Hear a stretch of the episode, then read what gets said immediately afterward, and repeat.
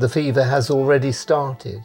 The Intergovernmental Panel on Climate Change that was issued in 2001 warns of all the bad things that are going to happen during this century. And more and more, we see the progression of this economic model through disasters. So we're now in a cycle where the economic model itself is so destructive to the planet that the number of disasters are increasing. Why do we still not take it seriously? We take it seriously rationally, but nonetheless, we cannot act. I think we need to fear people who love systems more than people. Because the flip side of the love is a hatred for anything or anyone that interferes with the realization of that system. Hope is only where despair is. Something truly new beginning happens only when you are in such a deep shit that within the existing coordinates you can find no way out. And then, in order to survive, you have to invent something new. The magic is to turn a desperate situation into a new beginning.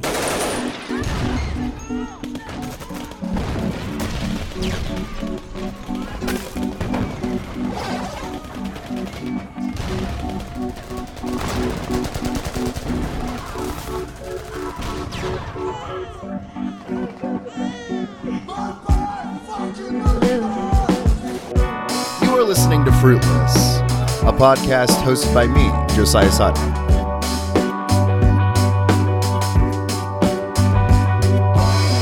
This is episode 24 Children of Men or The Fruitless Christmas Special, featuring Chris Barker and Alien.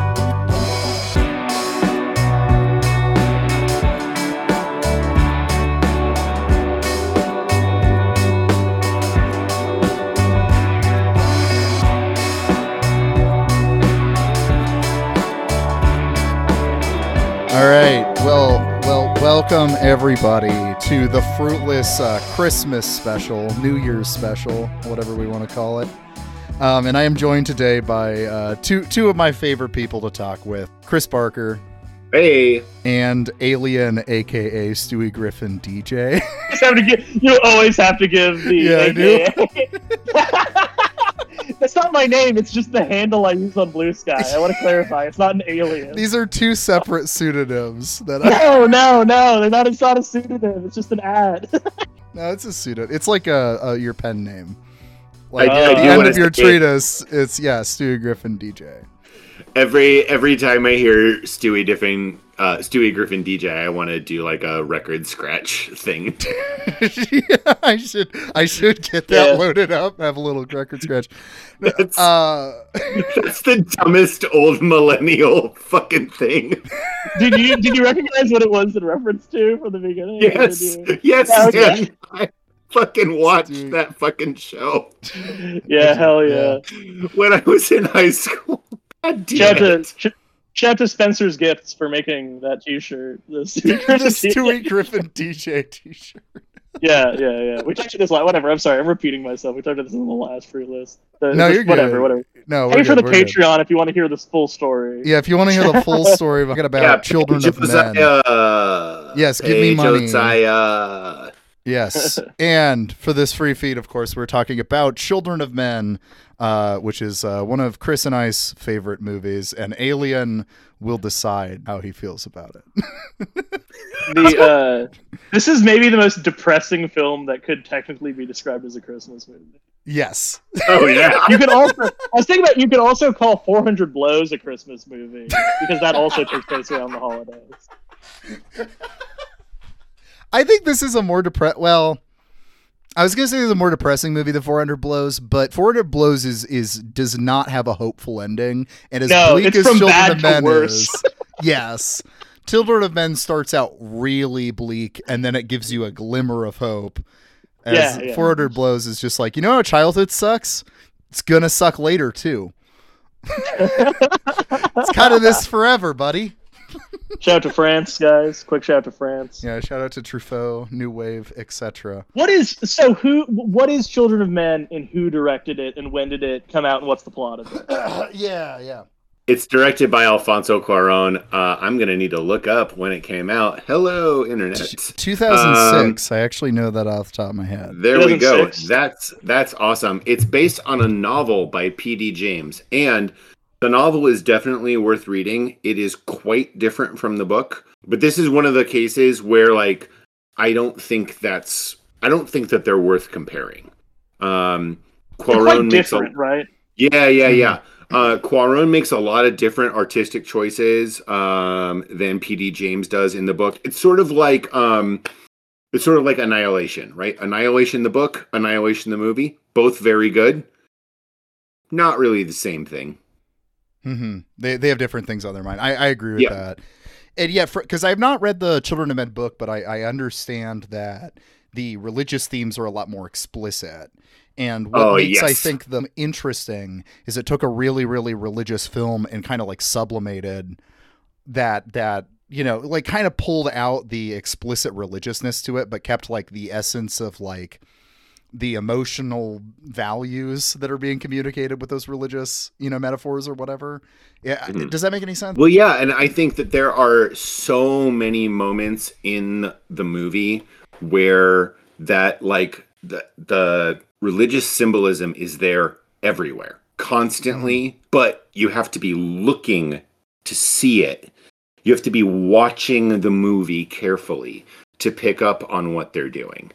And I think that that is really clever. Um, it's really smart filmmaking. It's really smart writing, and there are ways that it subverts it subverts kind of traditional symbolism and uses contemporary symbolism, like contemporary symbolism of the time, to like Mhm.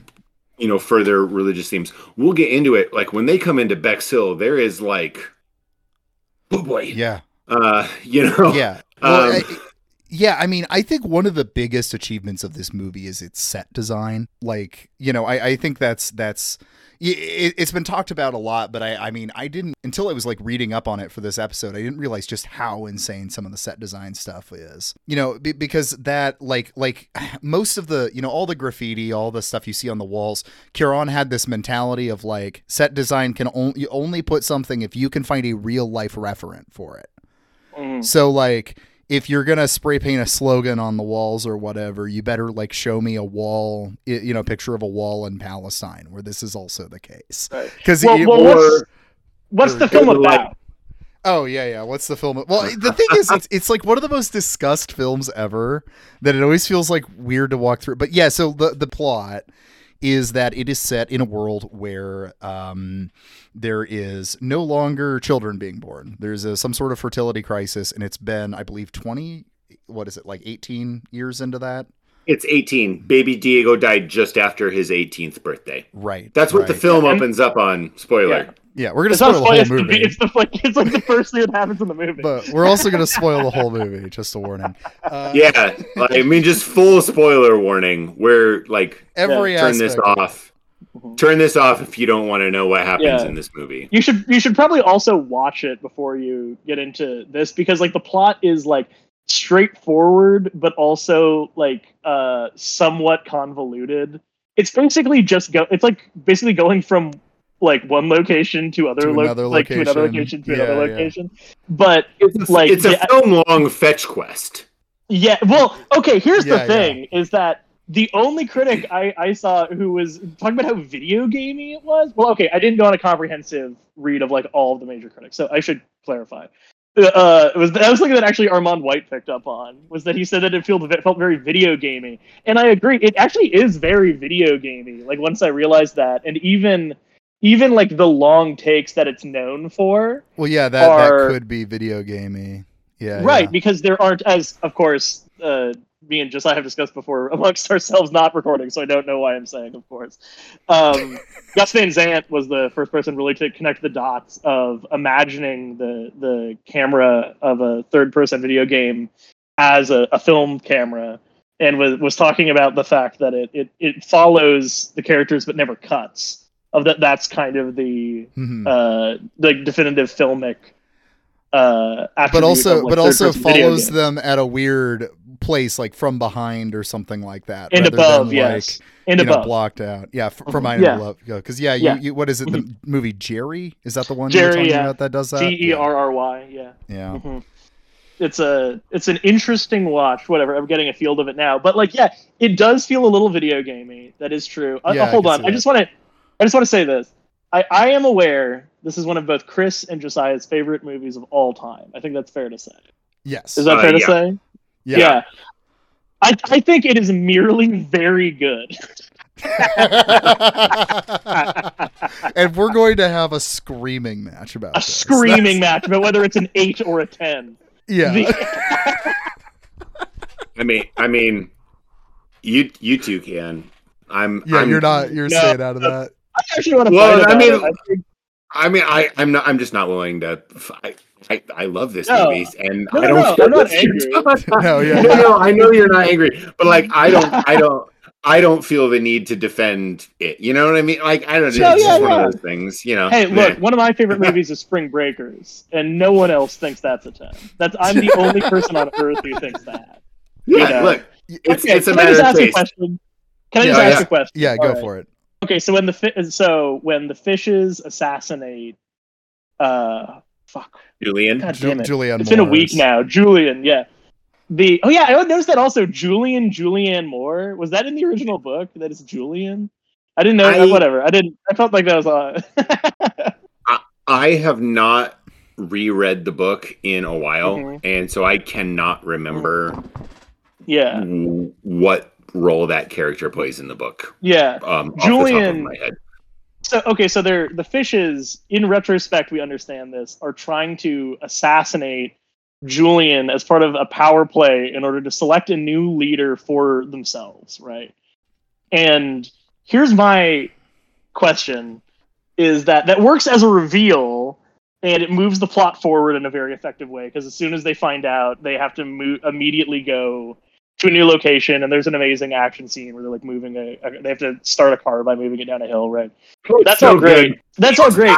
Okay, but if they were, but if they were going to assassinate her, then why did they? Why was their plan? Okay, we're going to have like a fake stop, and then they're going to drive backwards, and then there's going to be a motorcycle at the same speed going backwards, and it's going to be shooting from one moving vehicle into the other moving vehicle that's filled with people who are our allies and co-conspirators that feels really absurd.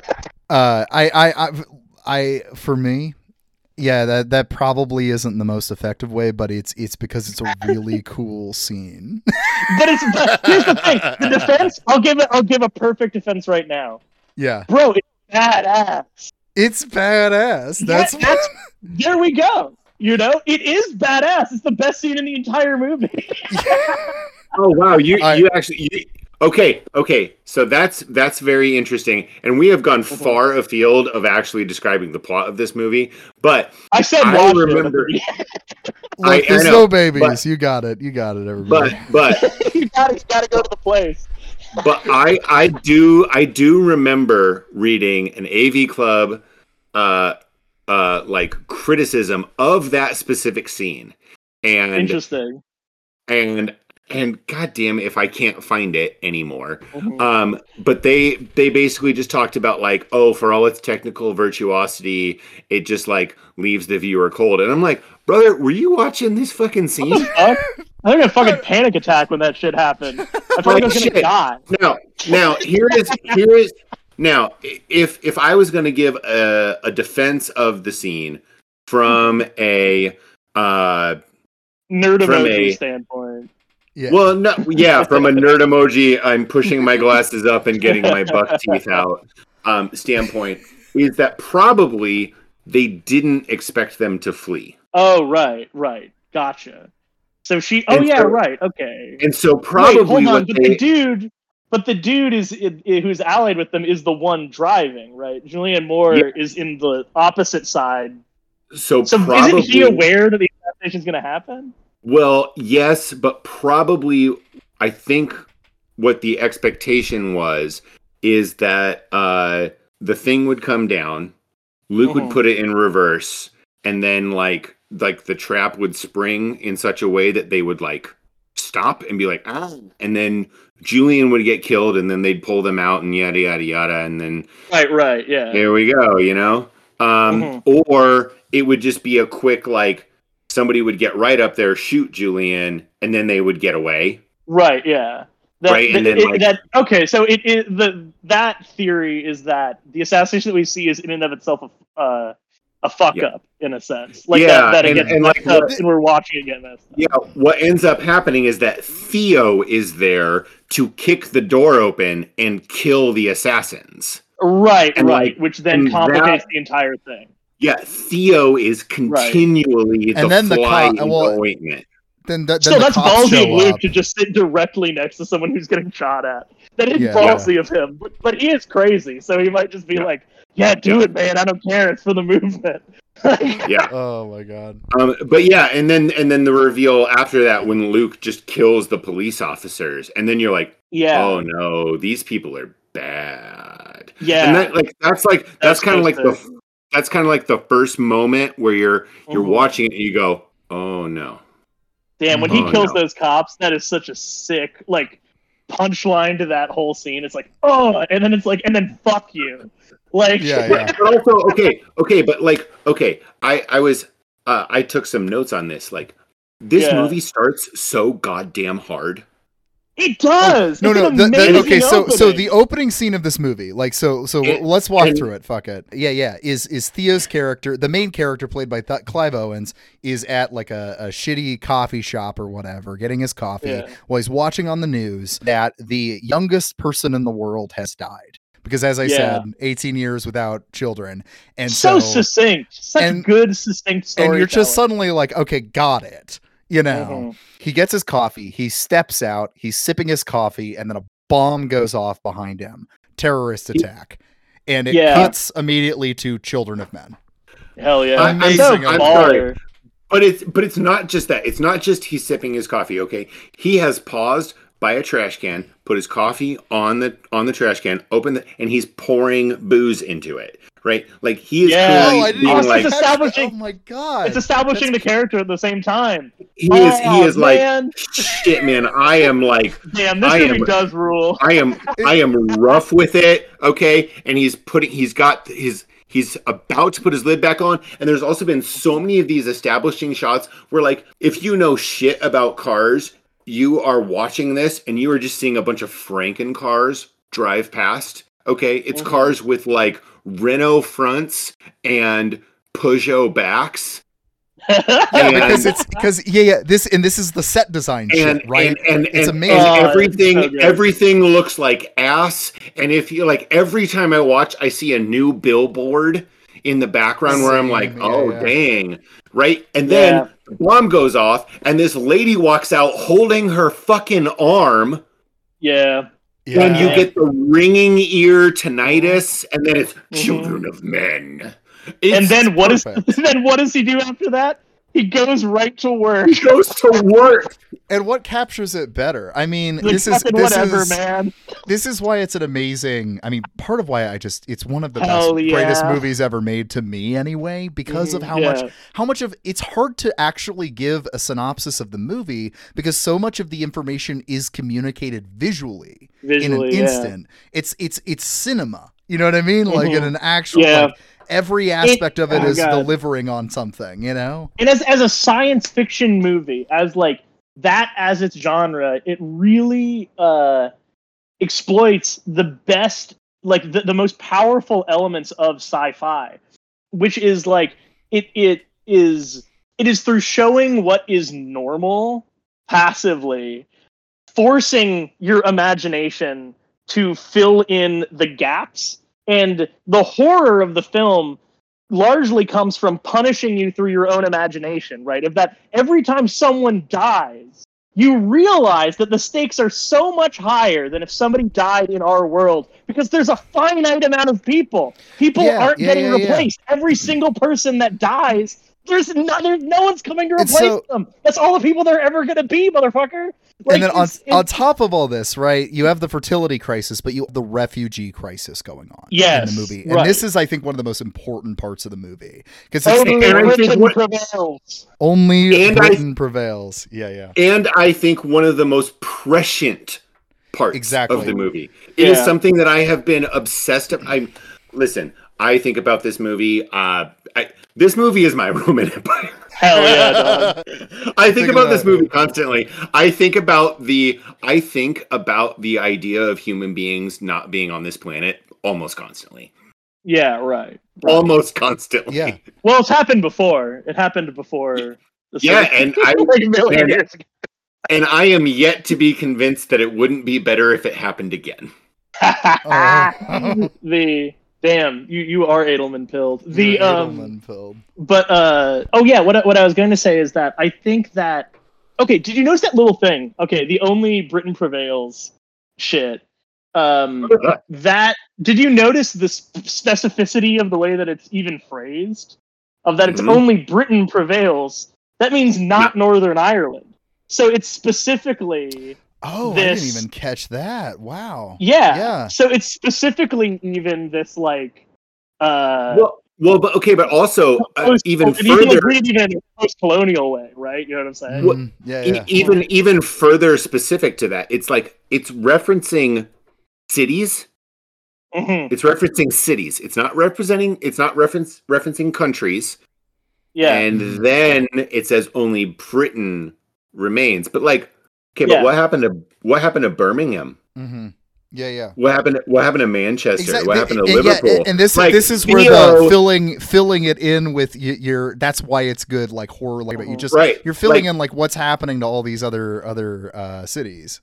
Yeah, yeah. like like, like Theo's so in London. good. Theo's in London, and Bexhill is um, a real place in England, and it's on the southern coast of England on the Channel, right? But like, we don't we we don't go north. We don't know shit about what happened north of London. We don't know anything. and all the detail is so uh, amazing. There's a part even in that scene we just discussed where they construct a. Uh, there there was a tower that is now constructed but didn't exist at the time that they knew would exist in this universe. Uh, but then there there were plans to construct it in real life, and so they're like, oh well, it will be built by the time it's 2025. Oh And so is they did? Yes, yeah. And so Oh, shit. they they had it so they built a model, they got the plans for it and built a model of the shard and inserted it into the skyline of the film. I have been to London, I did not notice it was inserted. It is so perfect. That's So this is what I- this is the thing this is the thing about the set design. It's amazing and also like I think since so much of it is practical, when they do use like CGI or whatever, they're able to do it so well it's seamless. Like Yeah, the ba- looks the really good. baby the baby is CGI'd in the birth scene. Mhm. Like Damn, I didn't even know that. It I looks so know. fucking good. I didn't know that until Well- I have I have the a Blu-ray with special features on it, and they have a whole special feature on how they You're, animated. you're telling me something, uh, a detail about newspapers that I think I. Okay, yeah, yeah. Let here. Let's move Well, let's a move forward in the plot. Yeah. because this will get us to it. But yeah, so Clive Owen's character Theo, uh, he goes he goes to work. In the background, we're seeing just immigrants are getting rounded up in the background. This is daily life now. Um, Yeah. Everybody's goes to his freaking out because this like kid died. Yeah, goes Yeah, to his last job. one to leave job- Britain, turn the lights out. But yeah, so so goes about goes to his job, and then um, let's see, we're we're introduced to he he he. He ends up leaving work early, and we're introduced to his good friend, who's kind of like the old hippie, played by, of course, uh, Michael Caine. Wait, can I go back for one second? Can we go back Yeah. for one second? I just want to say that one of my favorite little details of the film is that everyone at work is crying because baby Diego died, and he just like just kind of looks around and goes to the office, and he's like, "Yeah, um, I feel like really bad because of this. Can I like work the rest of the day from home?" The guy's like, "All right, fine." Yeah, that scene's great. It really is. Everyone, everyone else is clearly like suffering and not able to do their job, and he has like the wherewithal to be like, "Well, shit, I can get out of work today." I'm, I'm going. I can lie because I don't care about this kid. And so, of course, what do you do when you uh, when you get a day like out of work? Will you go hang out with your best friend and get blasted? And smoke weed, dude. Smoke weed. Um, which, but and then like this is what I mean by the amazing set design that just like yeah. will communicate shit. Is like on his way driving to um, you know Mhm. Michael Caine's house. Well, I don't remember his character's name. They, they you just pass by like li- livestock being burned, Mhm, Mhm. and so you just you are able to communicate. Yeah, and there's pestilence too. Yeah. Yep. Which really is like leaning towards the idea that this is like an Old Testament style punishment. Right? Mhm. Yeah. War, pestilence, famine. yeah. Yeah, You know, it's all there. Mhm. And it is, Um, I just want to say briefly that this is uh, when we start to get introduced to the soundtrack of the film, which is uh, kind of diverse, but but involves a lot of 60s and 70s rock. I noticed. Mhm. and that's interesting because like the whole film is sort of about uh like um we'll get into this later but about a rear facingness about kind of an obsession with the past and uh even this contemporary songs they do a very clever thing of being like oh you know remember this came out in like 2002 and it's some like you know garage rock revival song but like there's a lot of like 60s and 70s rock in it with kind of even the implication that it's like uh in my mind that like in this world people are like nostalgic even even further are kind of going back to Yeah, yeah. uh th- this like earlier era of of hope and change in Yeah. order to cope I, I don't know if it's too early to drag d- drag Mark Fisher in here, but of course, no we can do it uh, yeah, it's. I think it's time. It also feels like it's the most obvious thing because I think I think Fisher is the reading of this movie for a lot of people. Um,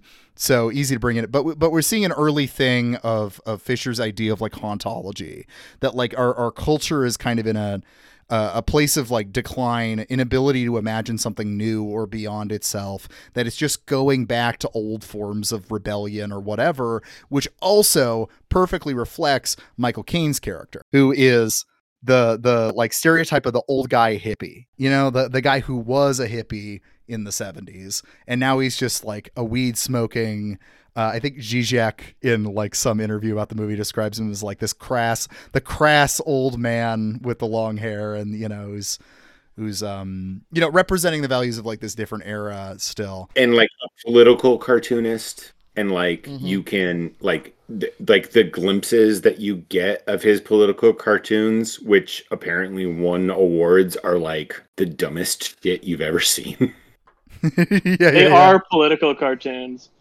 like yeah, well, are. okay like the thing is that like uh, i was definitely in that scene especially i was struck by how much of an iraq war movie this is like how much of a war on terror era Oh movie yeah. this is Oh yeah. and that's the thing that's fascinating to me about it is that it's set in even the future to us now but it feels so uh in that way it feels I don't want to say dated because it's not in a bad way but it definitely feels of its time in that way where you're like Mhm. damn it truly is 2006 dude like Although we are we are in bush even then that's kind of another aspect of the movie I really like is because I think it was it was imagining forward from the logic of what like the Bush era was onward, and so even then, amongst his relics is opposition to the Iraq War. You know, Yeah, like right. Padge's like the same as like end the Vietnam War. There's end Iraq or whatever. yeah and also like have we really escaped the bush era Well, I mean, no. I mean? I think that it's the kind of thing. It's the hauntological thing, right? Of that we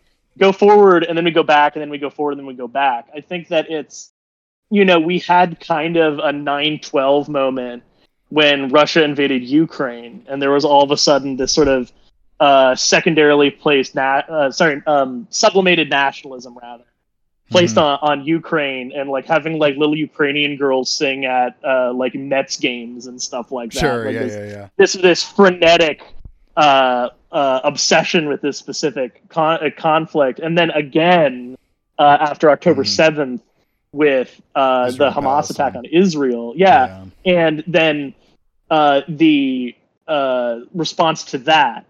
Um, and each each time, I want to say it's not the same thing. It's but it it, it it's that each time it's it, it it Uh, To quote George Lucas, it rhymes. You know, saying it's it's the same It's- type there- of there's thing. a there's a 9/11 script that we all have. You know, yes, There's, like- exactly. we just keep remaking it over and over again in different This- locations. this is so a different different mention, but there's uh one of one of my favorite like active uh DIY like emo bands, Home is Where, has this song called Every Day Feels Like 9/11, and I Mhm. think about that line all the fucking time because it there is nothing that captures what it feels like to be just atrocity footage on my Twitter every day.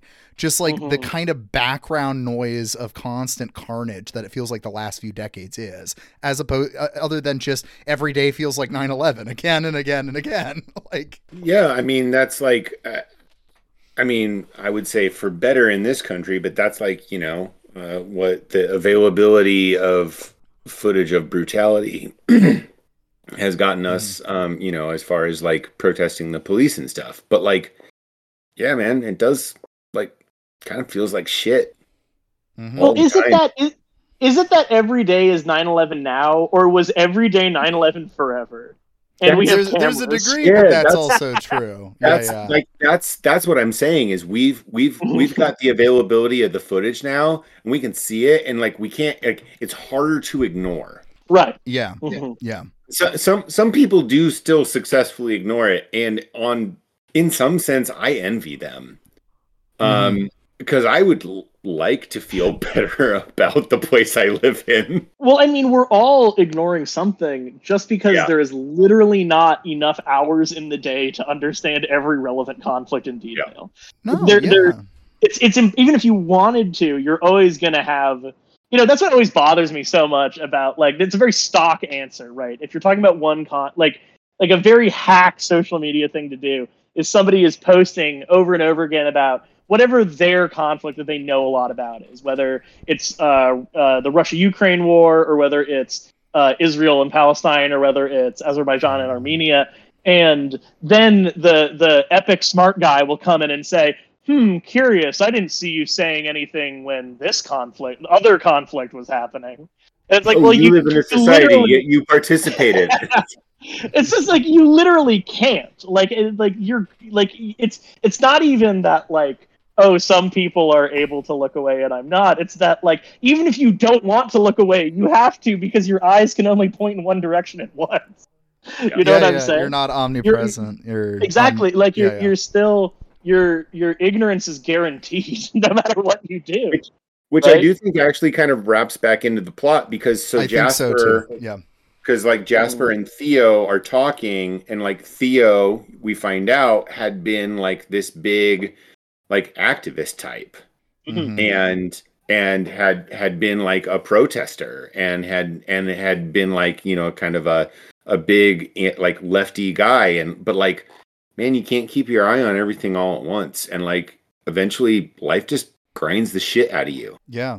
you know. he's I mean, we can i say this this later, but you know, anyway. Can I say? Can I say this? He get he the person he reminded me. This is maybe me being crazy. He kept reminding me of Van Jones. Okay.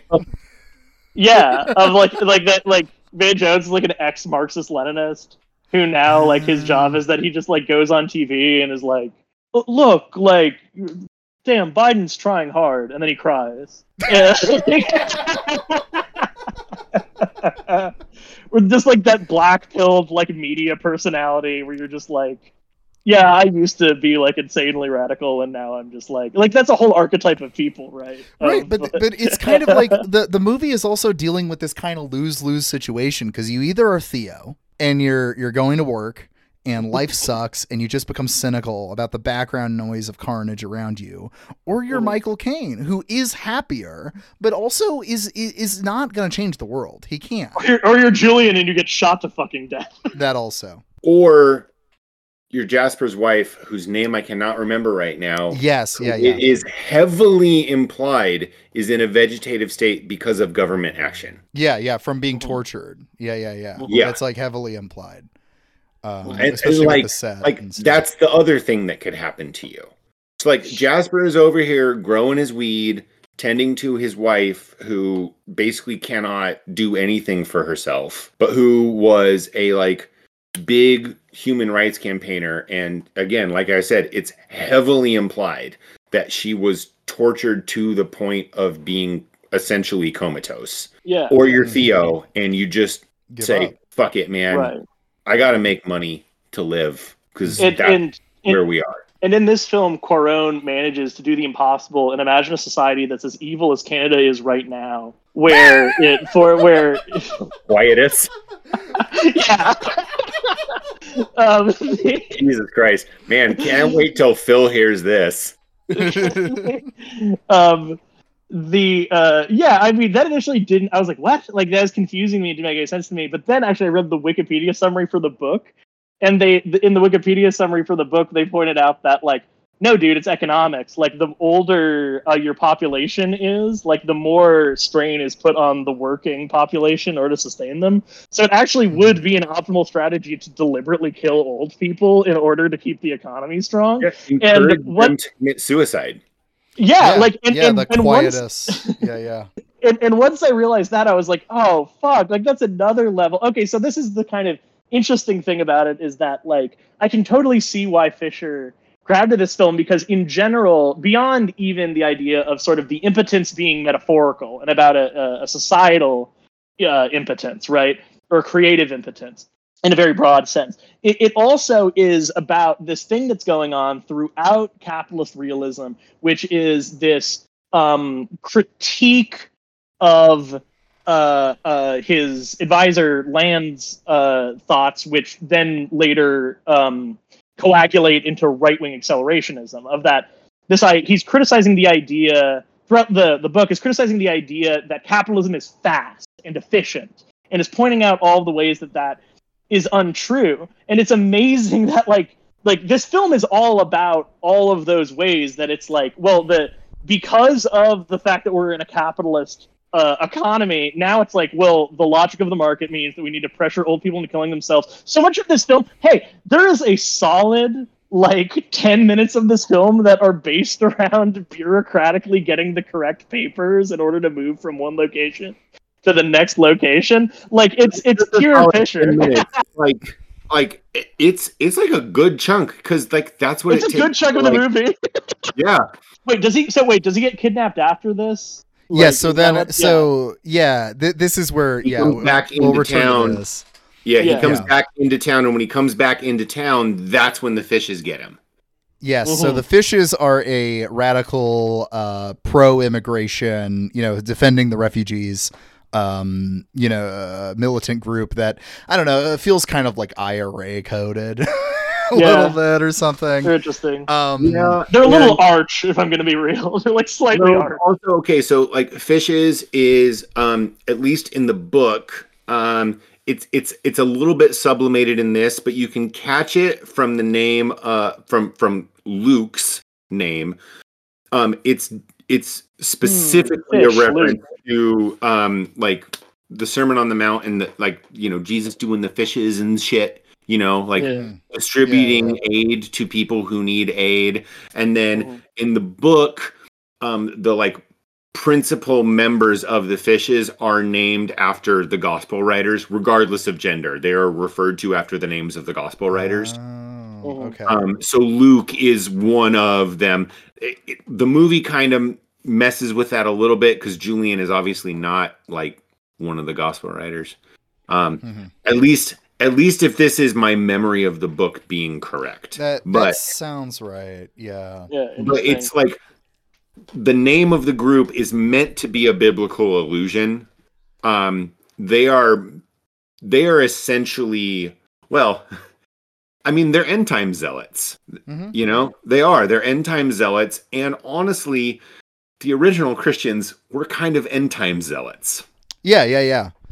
Well, and and how could you not be an end times person in this movie in this context? And also, if if the metaphor does stretch to our reality with this movie, it also is it speaks to well why why is almost everyone got an end times mentality now it feels like. You know what I mean? Like why why are there increasingly millenarian movements springing up? It, it seems. You know why are there uh, QAnon kind of end times conspiracies happening all the time? Okay, can, can I get into this? This actually tees right up. I looked into. Uh, I mentioned it earlier, but I, I I read. I wanted to kind of look into sort of uh, conservative responses to the film. And Mm-hmm. so uh, I looked at who is both ironically and unironically my favorite Christian film critic, Armond White. Um, uh, ironically, some would say. Uh, and one of the things that he said, it, I, I thought was pretty interesting. Now, because it's Armond White, a lot of it is him like very bizarrely like being like, "This isn't as good as Bonfire of the Vanities." For he literally says that like just like weird shit where you're like, "What?" Like I don't even know what you're talking It, about. it's needlessly just yeah, it's needlessly contrarian. So be aware of that before refer- he reads this. Referential. Like okay, But- but, like why does that matter? but here's the here's the uh, section that I think is interesting. He says the political antipathy of Iraq war protesters and war on terror skeptics is what drives this pretentious action flick. It panders to a decadent yearning for apocalypse as if to confirm recent fear and resentment about loss of political power. V for Vendetta's mistake was not recognizing that a sense of self righteous self annihilation was the new mood. And Cuaron, a true hack, is nothing if not market savvy. Fuck Armond White. man. Now, brutally harsh review, but the phrase decadent yearning for apocalypse, I think, is like an interesting line of criticism for the movie, Mhm. right?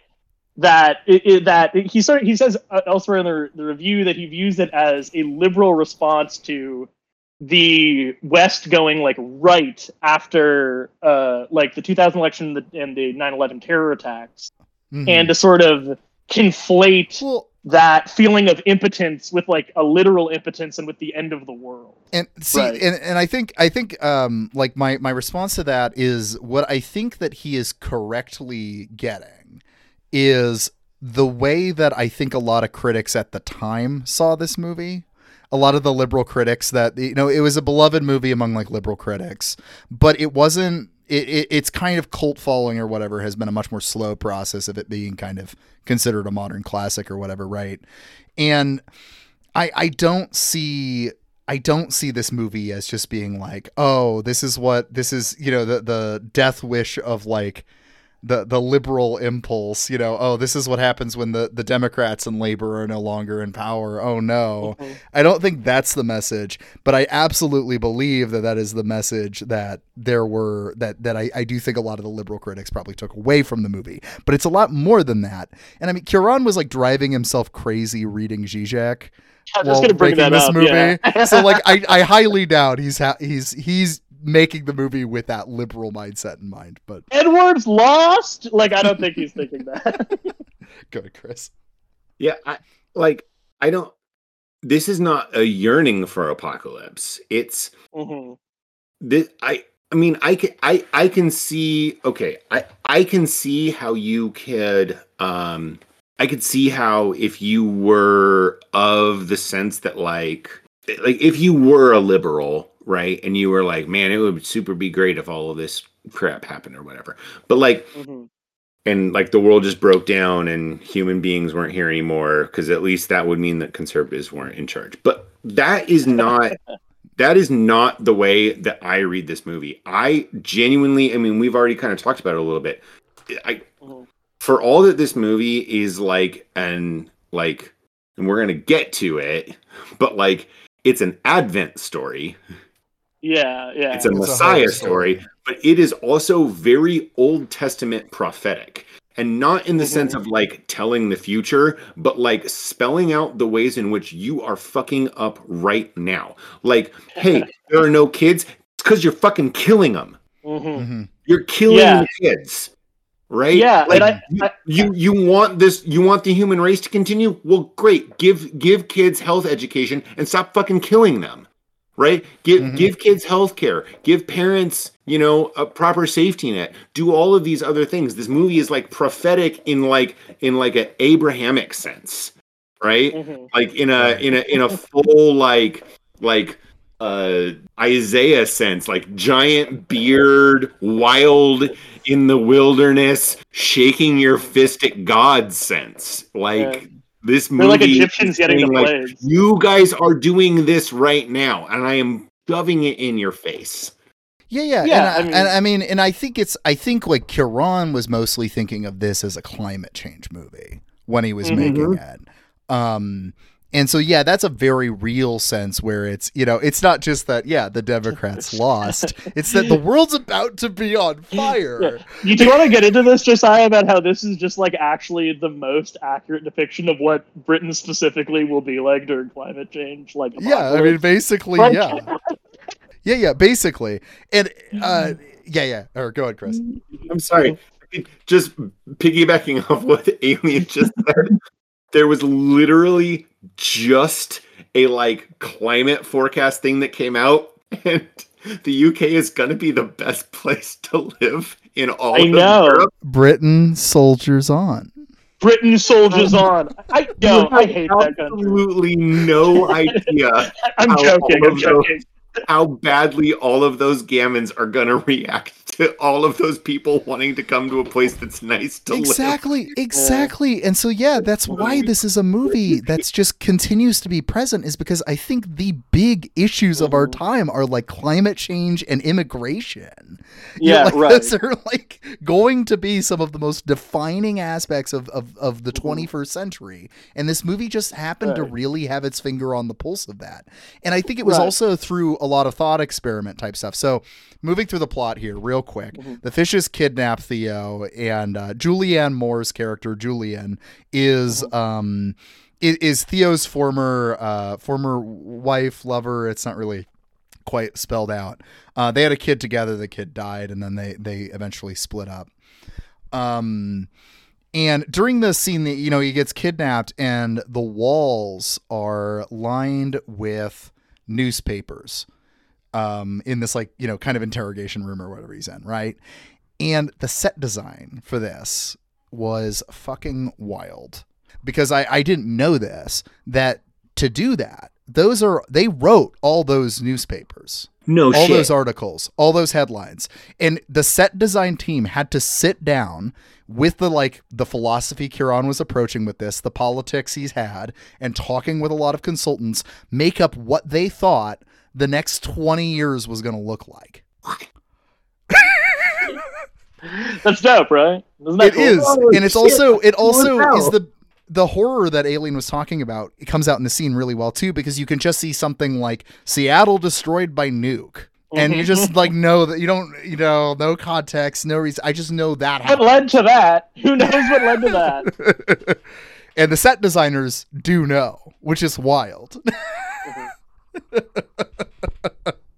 so this is what I mean by like the set is uh, telling a story throughout it. You know, the- Right. yeah there's just yeah. like in every every single frame of this movie is just so meticulously done and i think there's ways that you can like kind of critique like a little bit of his like like hyper preciousness around certain things um and like certain set pieces and whatever um but like man i just the the way that he approached the like very lived in nature of everything that was happening in this movie is Mhm. I, I think I I mean I don't it feels it feels near insurpassable. Like the movie feels like an incredibly lived in movie.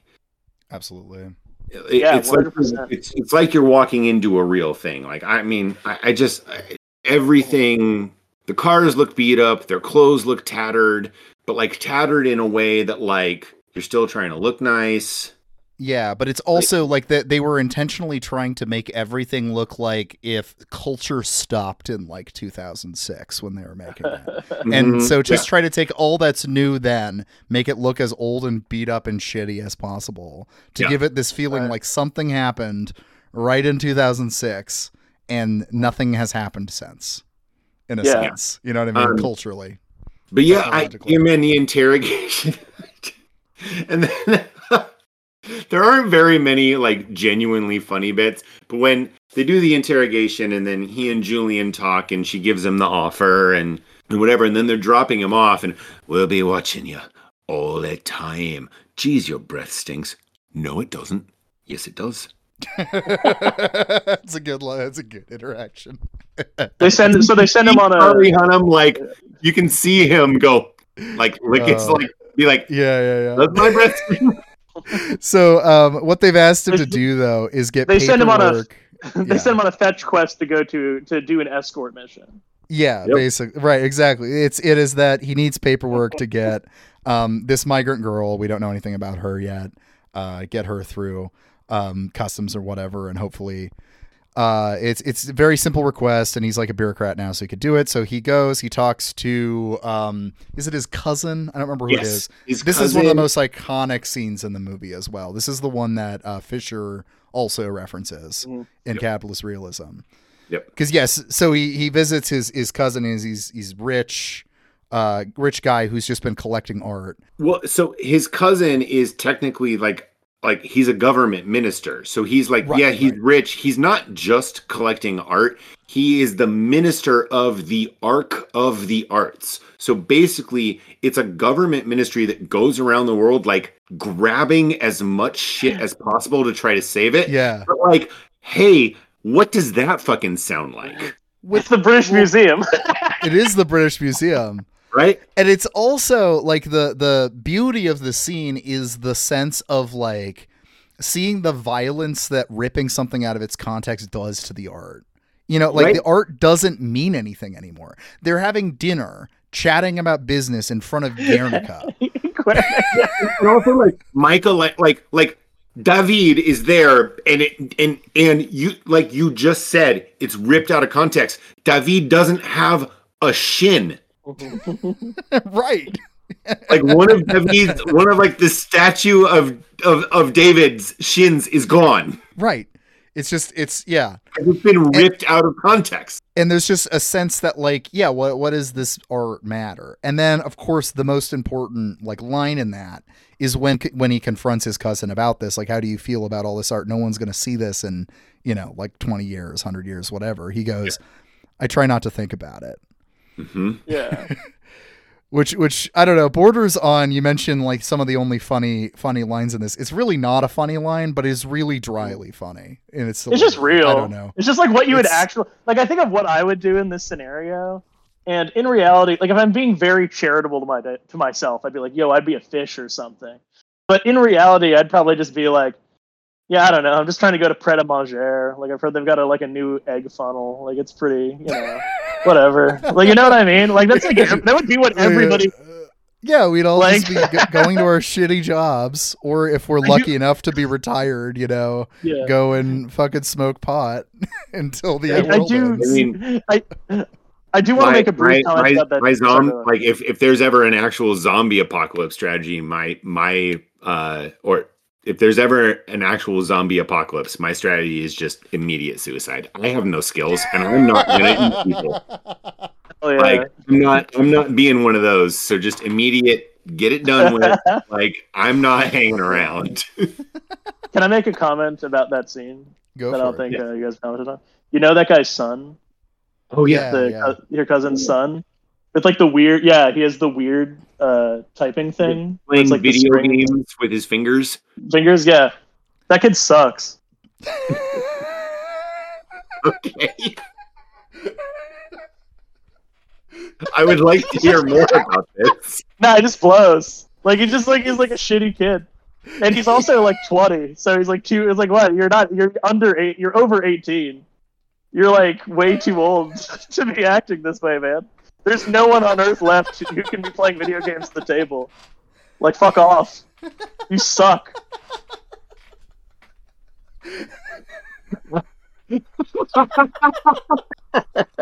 thank, thank you for that, Alien. I think you're right. Uh, I'm sorry. I've... I'm sorry. Uh, I have I, I have literally always um viewed that particular character because he has no lines. It's just Alex. It's um it's Theo's I love that character. son. I have always viewed that particular character in that like um uh in that scene essentially as a victim. Um Mhm. this is uh, like like to me and and so I I like I like pity. I've always pitied that character every time I've watched the movie because what it seems to me because because um Theo's cousin tells him Alex take your medicine. Alex take your medicine. And he's like Mhm. resisting his dad and then he yells at him. And then he takes Yeah. his medicine very sullenly, you know? Mhm. And so Lord I have knows always- what is going on. well, but like the way that I have always interpreted that scene is that what's happening here is that Theo's cousin is terrified that his son is going to die of like literally anything Oh, Oh, interesting. that's huh. an interesting way to and read and yeah. and, and has kept that and has kept him cloistered and has kept him drugged the fuck up so that he can't Yeah. do anything dangerous so that he can't die. And so now this now this kid is stuck in this mansion full of priceless art. The only thing he can do is like twiddle around with a Rubik's cube with his fingers like that's so, like, like, to me that to, like to me that character who has absolutely no lines is intensely pitiable because it represents it represents like the fear of of of losing the future of like parents Hmm. being terrified that their kid is gonna die and being willing to make that kid's life terrible in order Mhm. to ensure that it doesn't die like it doesn't seem Yeah, like right. it is so pale it doesn't seem like that kid has Yeah. ever been outside That's, or int- that's an interesting risk reading. ever I I Does love does it- how the, the- we got two different, d- drastically different readings. Well, no, I mean, no, no, no, no. I think that's an interesting reading. I hadn't thought of it that way. Like the way I thought of it was, I guess maybe what it like is structurally in the script of that. It felt sort of in reference to like when you go over a relative's house you haven't met in a long time, and there's like a ton of tension, and it's like, all right, something really weird's going on, but I'm not invested enough in these people to actually untangle what it is. So like, I'm just gonna shut the fuck up. Like, Yeah, I mean, it, it could also be that, but like, I just like the way that I have always approached that was just like that is a that is Tragic, like a yeah. child un, who Yeah. has always been under the thumb of a domineering parent who is terrified to lose it yeah, that's Mhm. interesting, huh? and is just like drugged into oblivion. Mhm. So real quick, we should probably move faster. Yeah. plot Yeah, let's go. Um, so let's let's like do it a little more rapidly, and then I think there'll be still plenty to talk about. But um, he gets so real- these papers. He so yeah so yeah he talks to his cousin he gets the papers um but the exception the, the only thing about the papers is he is going to have to be with whoever uh has the papers so he is now going to have to uh travel with this migrant girl Yes, and this is where Theo becomes the fly in the ointment for the rest of the plot, yeah and this is where Theo becomes Joseph. That's true in the nativity scene. Yes, because um, well, okay. So then, of course, they are they are uh, driving in the what? How does this happen? So, uh, so they he ends up driving with the migrant uh, girl and then the the fishes and Julianne Moore. Um, it's a very this is this is the scene we talked about at the very beginning. This is one of the most um, I think iconic scenes of this whole movie because it's a long like what like four minute shot Yeah, you know that's that's set and it starts in a car and it leaves the car and it's it's it's just wild. But it starts out as a really um warm moment where you're, you're seeing these characters. You're seeing theo interacting with julianne and like this little this sense that like oh like a an old romance kind of rekindling Mhm. whatever you, you see that kind of uh, building um and you know everyone kind of laughing and enjoying it and then yeah flaming car gets pushed onto the road to stop them from driving they break a bunch a huge gang comes out um and they shoot julianne moore's character and then the the camera is following the the, the then the camera is I- Chris is making a video game playing motion with his hand. Yes. Because then, of course, then you suddenly have backing up and backing up, and so they're driving the car in reverse, and it's it's wild. It's great action. It's a great action scene. It's amazing. yeah, it really. Um, And so they they get back to uh, like a it's kind of rural house that the fishes are using, Um, and this is where we kind of find out what's going on here. And I, um, pushing through without going through beat by beat how this happens, we we understand that the migrant girl is pregnant, um, and she, that makes her the only pregnant person in the world. Like this is this is an impossible uh, child. An immaculate conception, some might say. It's Christmas, everybody, and and uh, also that uh, the fishes set up Julianne Moore's character getting killed. Um, and that this was this was done as a power grab. The fishes want to use the baby for political purposes, as the my uh, you know she she wants to escape and go to the the Human Project. Yep. Um, Yeah. which is going to be you know this is this is kind of represents the future in a lot of ways. I don't know Yep. the the Human Project.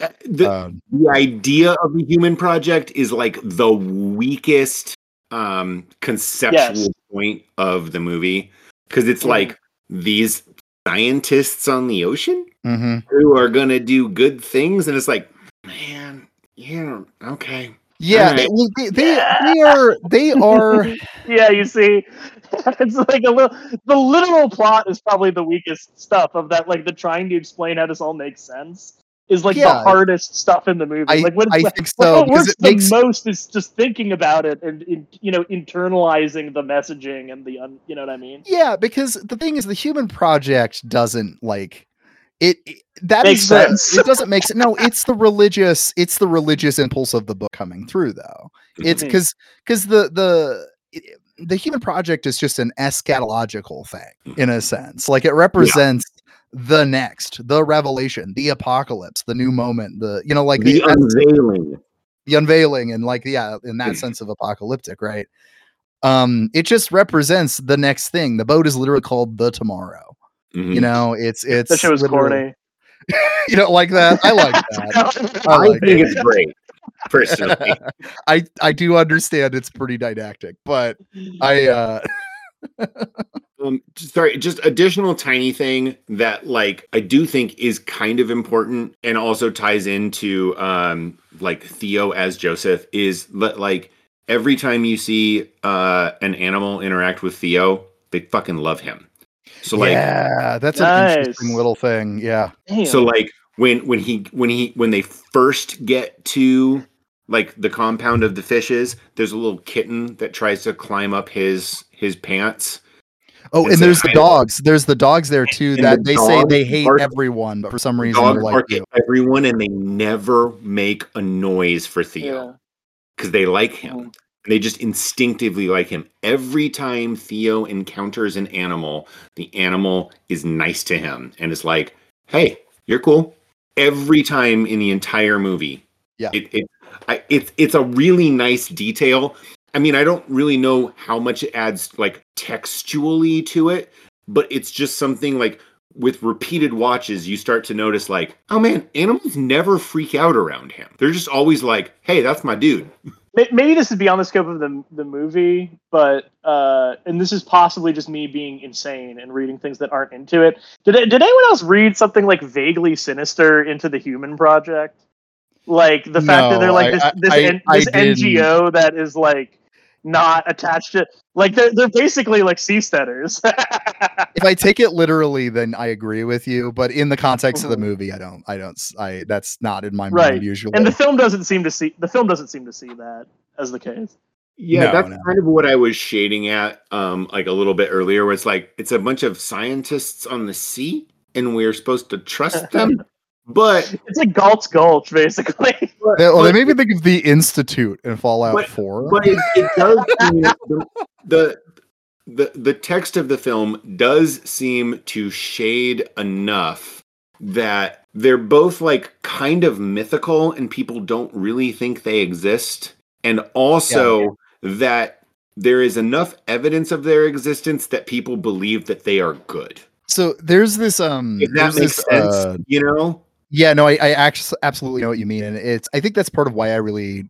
One of the things I that I like about this movie, even though I agree that, like on a literal level, that's probably one of the weakest points, but it's the mythological nature of the human project before it pays off that it's real that that sticks with me. So there's this There's this Polish uh, post-apocalypse movie I highly recommend called O-Bi O-Ba: The End of Civilization, and it's like all sent in this like uh, bunker underground the whole time.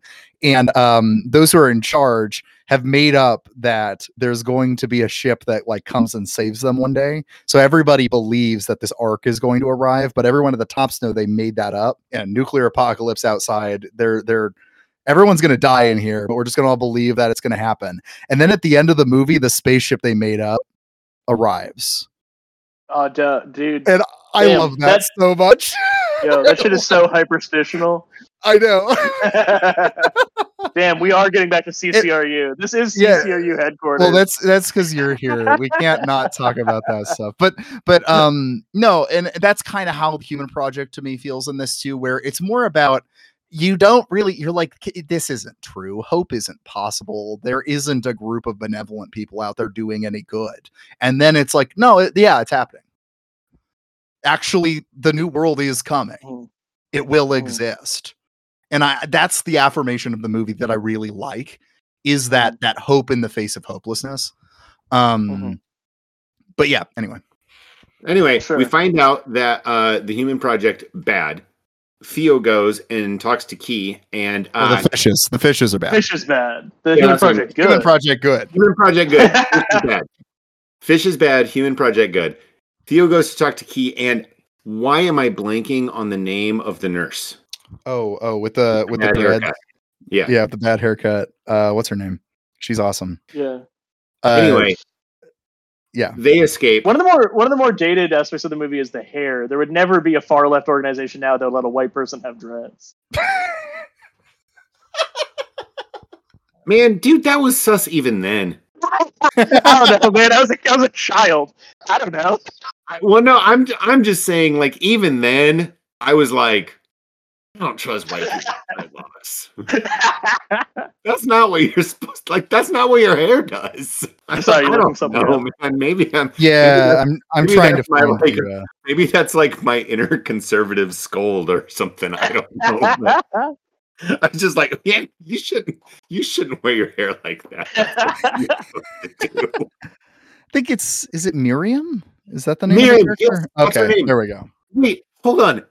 And that's obviously also uh, a ref- that's also a biblical reference. that's another nativity thing yeah Yep. or or jesus thing yeah Mary's Um, uh, Mary's uh, sister. Well, and also, I mean, if you want to talk about beating her over the head with nativity thing, the scene where she reveals that she's pregnant to Theo is in a barn. Dad, what you wanted to talk about? Cows and titties.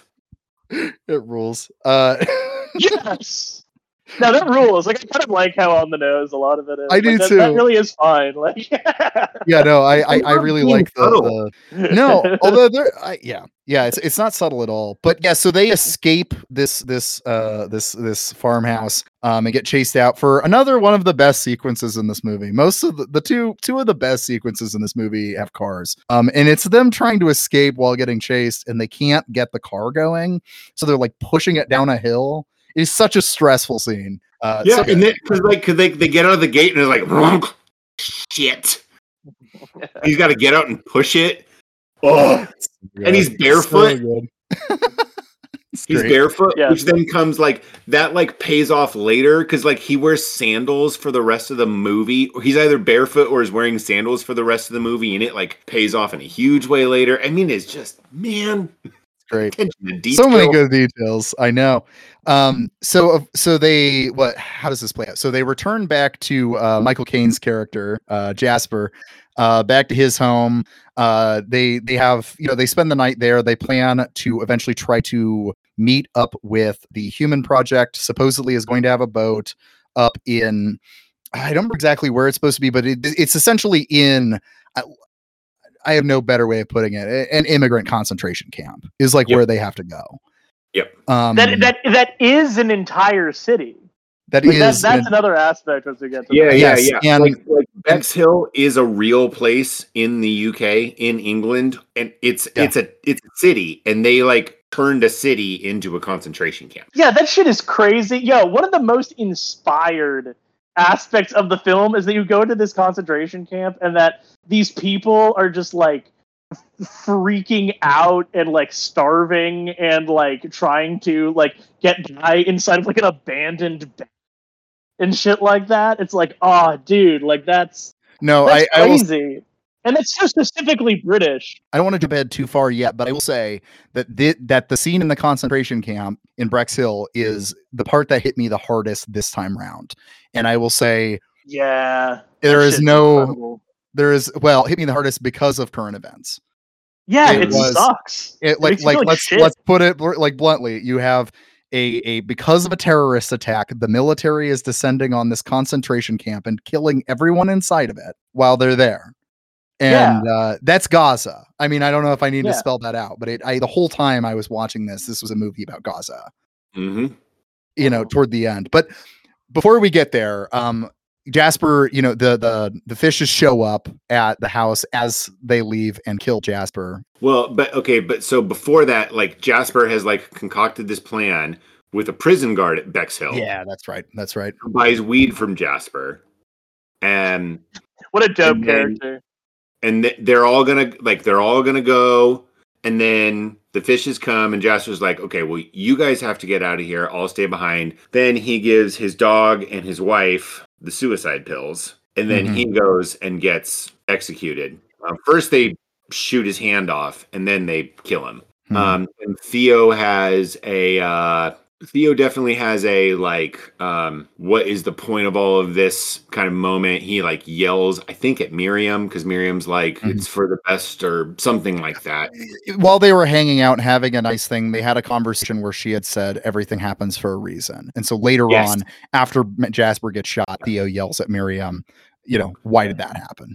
Yeah. What's the reason? What's the reason? Yeah.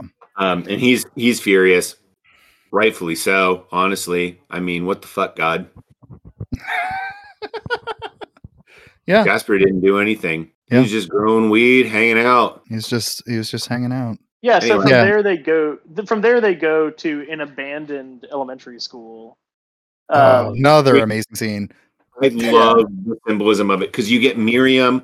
We find out that Miriam was um, like a, a natal unit nurse, and she was one of the first people to start realizing that that kids weren't being born anymore because they were like looking out for their pre-books for you know OBGYN like consultants, and they were realizing like no one's coming in, like there aren't babies anymore. Mhm. And then you're just in this, yeah, you're in this elementary school where there should be kids. And there just And there's just a and there's there's a deer wandering There's a around. deer that runs through, and so it's sick. Yeah, it's Oh. a great scene. Shout out to that deer. So uh, at the elementary school is where the security guard for Bexhill meets them. Who uh, Jasper is told he's supposed to say, um, "You're a fascist pig" to him, um, and that's how they know Jasper sent him. And so they come in, and say again. so Sid threatens them and pretends he doesn't know what's going on, and then he laughs. It's a. He a- said you're a fascist pig. I Bad love that character. Bad Fuji face. Yeah, the thing You, is, you I remember love- him from Trainspotting? Is he in Trainspotting? I didn't He's catch Mother that. Yeah. Superior in Trainspotting. Oh, that's right. Yeah, yeah, yeah. Mhm. No, but uh, what, the thing is, I like Sid so much that also him being such a piece of shit sucks when it Yeah, happens. he's so No. evil, but it's like so bad. But while we believe Sid is good, he helps them by, uh, you know, having them all pretend to be migrants that he's taking into into uh, Bexhill. He he Um, truly is a fascist pig.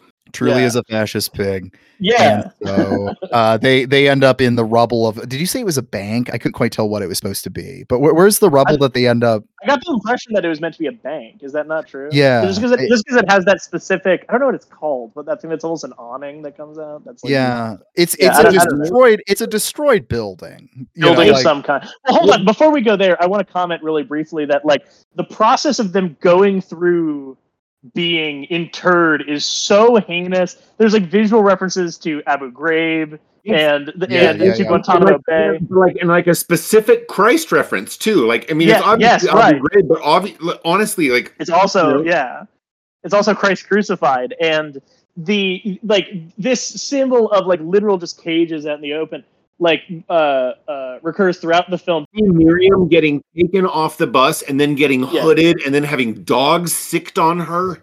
Yeah, yeah, that shit is brutal. It's like, damn, dude, and that's the end of that character. But yeah, so uh, they they go into this this abandoned building or whatever, and at this this is where Kee gives birth to uh, the baby.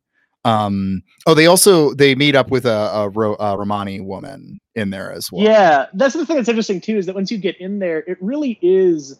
I I, I expected it because I hadn't seen the film before. I expected it to be like Guantanamo Bay or something, but then you get in there and it really is more like Gaza, where it's like there is like people are they go in and immediately people are running scams on them. They're like, "Hey, buddy, you need a place to stay." Like, I know a perfect place. Like, people are just rushing up to them to like rip them off of like the little that they have, and it's Mhm. like well, it's, it's this I mean, it's like ecosystem. Gaza. It's this whole world.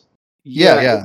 It, it's like Gaza, but it's also explicitly referencing like the ghettos um, from World Mhm, War yeah. II, which actually reminds me way back in the beginning of the movie, in the same kind of scene that you're referencing with the there's like the trains going by, and you can just see things getting thrown out of this tower block. Yeah, Yeah, yeah, yeah. They did in the Holocaust. yeah. Yeah, yeah. yeah.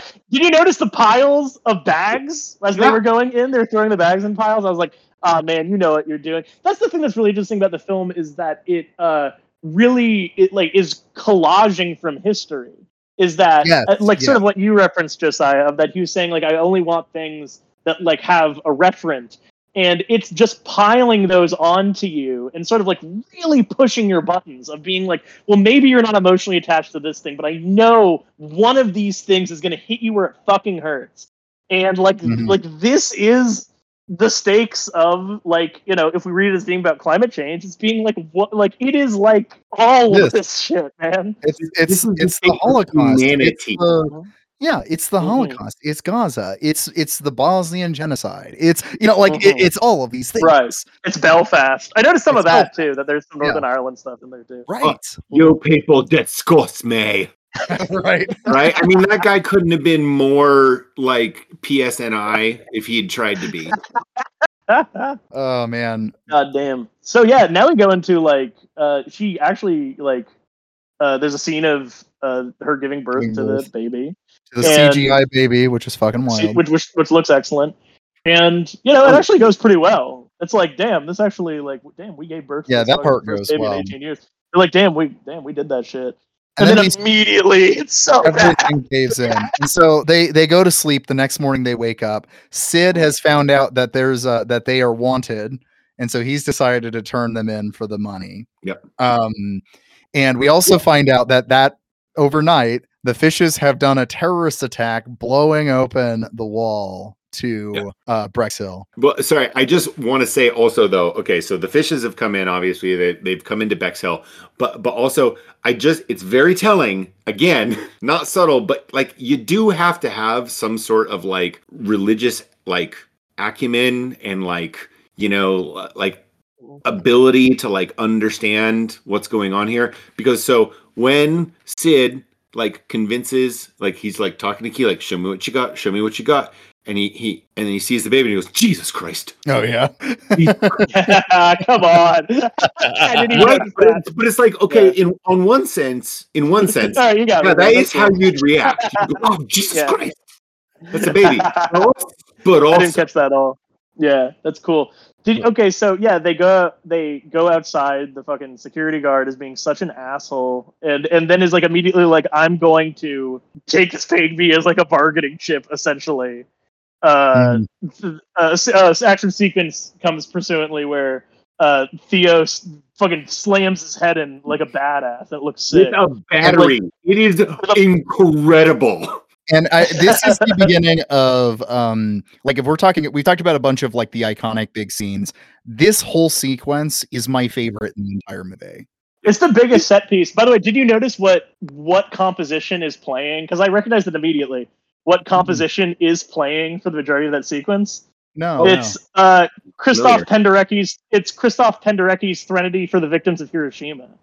that's right that's right yeah yeah yeah yeah Yeah. i remember that being on one of the special features Mhm. um Oh. I forgot about that Mhm. god it's amazing yeah so it's i mean th- this is the thing It's it's, crazy.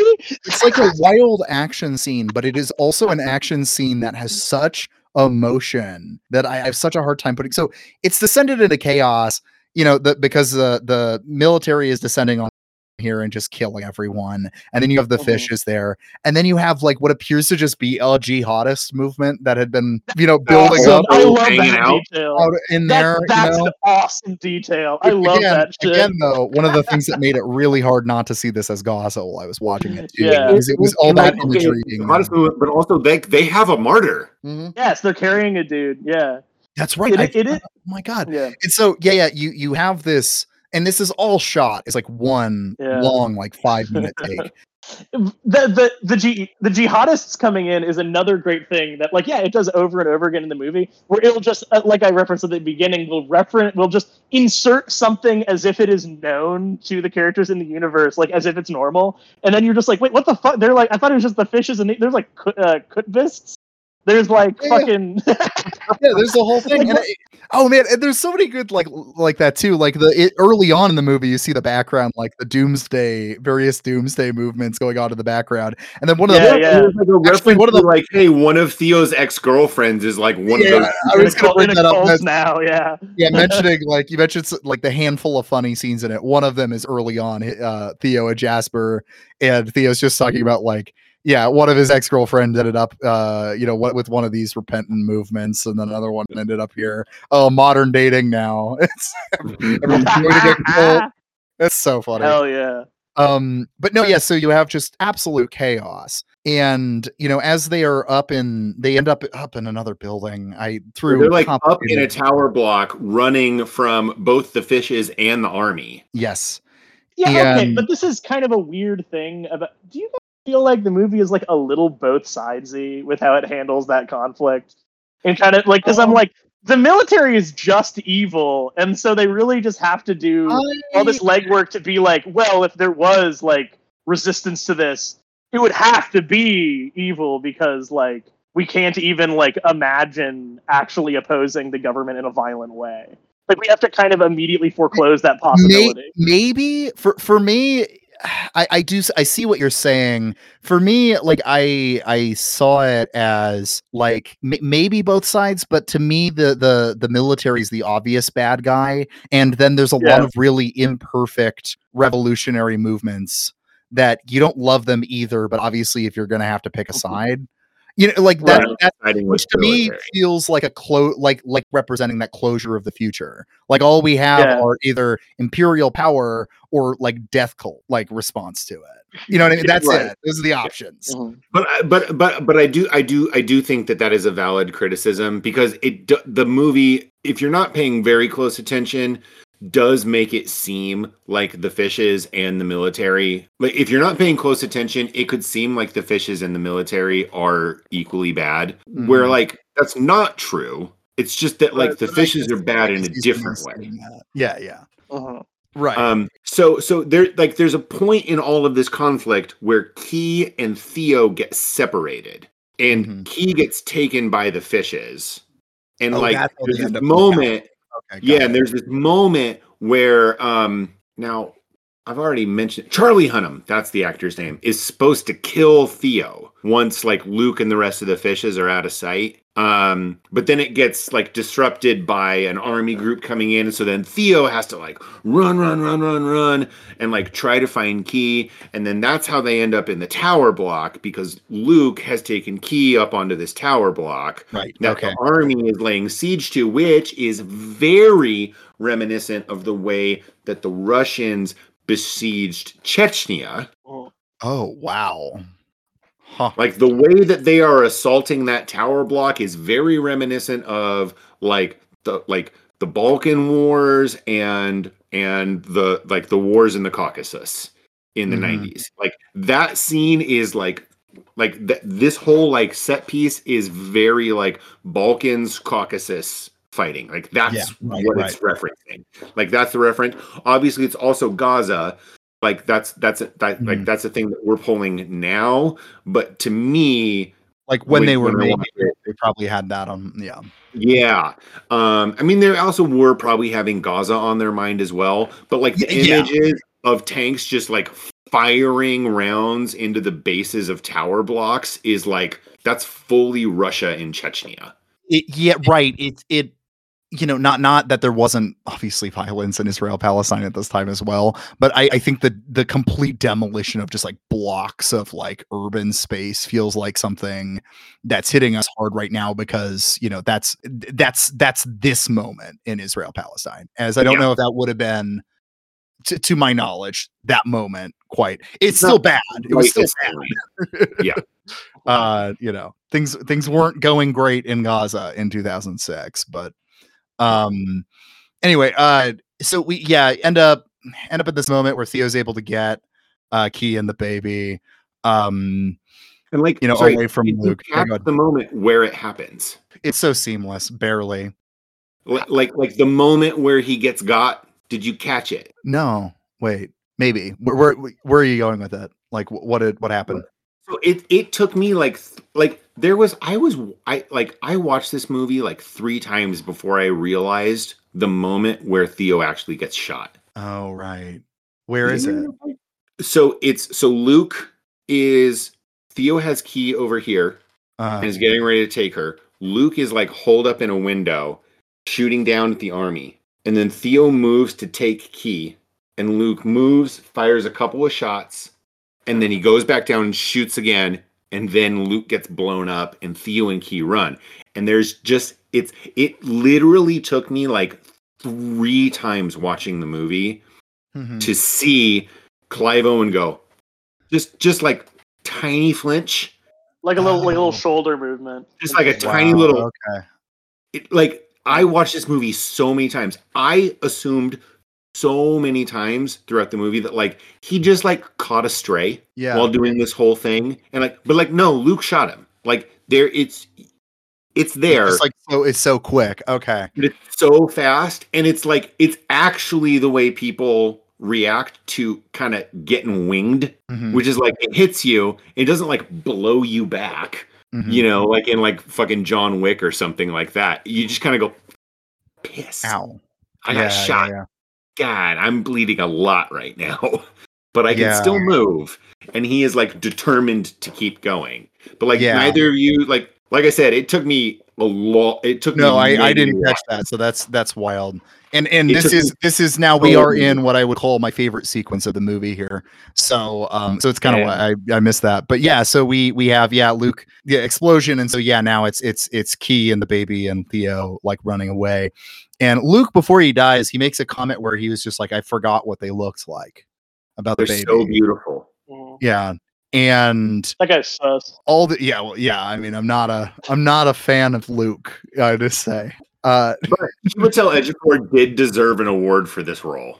oh yeah yeah he did great but um so because of all this this going on of course the baby is crying. And this is the scene that i i think of constantly with this movie which is this this brutal war scene s- slowly dying out for a second because everyone's registering what the sound is. Mhm. and so like the the you know everyone in the block is like is just like stunned and letting them through and they're descending down the staircase and the soldiers are like dropping their weapons are just stunned. And you know music's yeah yeah music's just you know coming in. But what makes the scene so good to me is that it i think it would it, it gets so close to being too sentimental but doesn't cross the line. Because it doesn't last to me anyway doesn't last like like the the war doesn't stop. Mhm.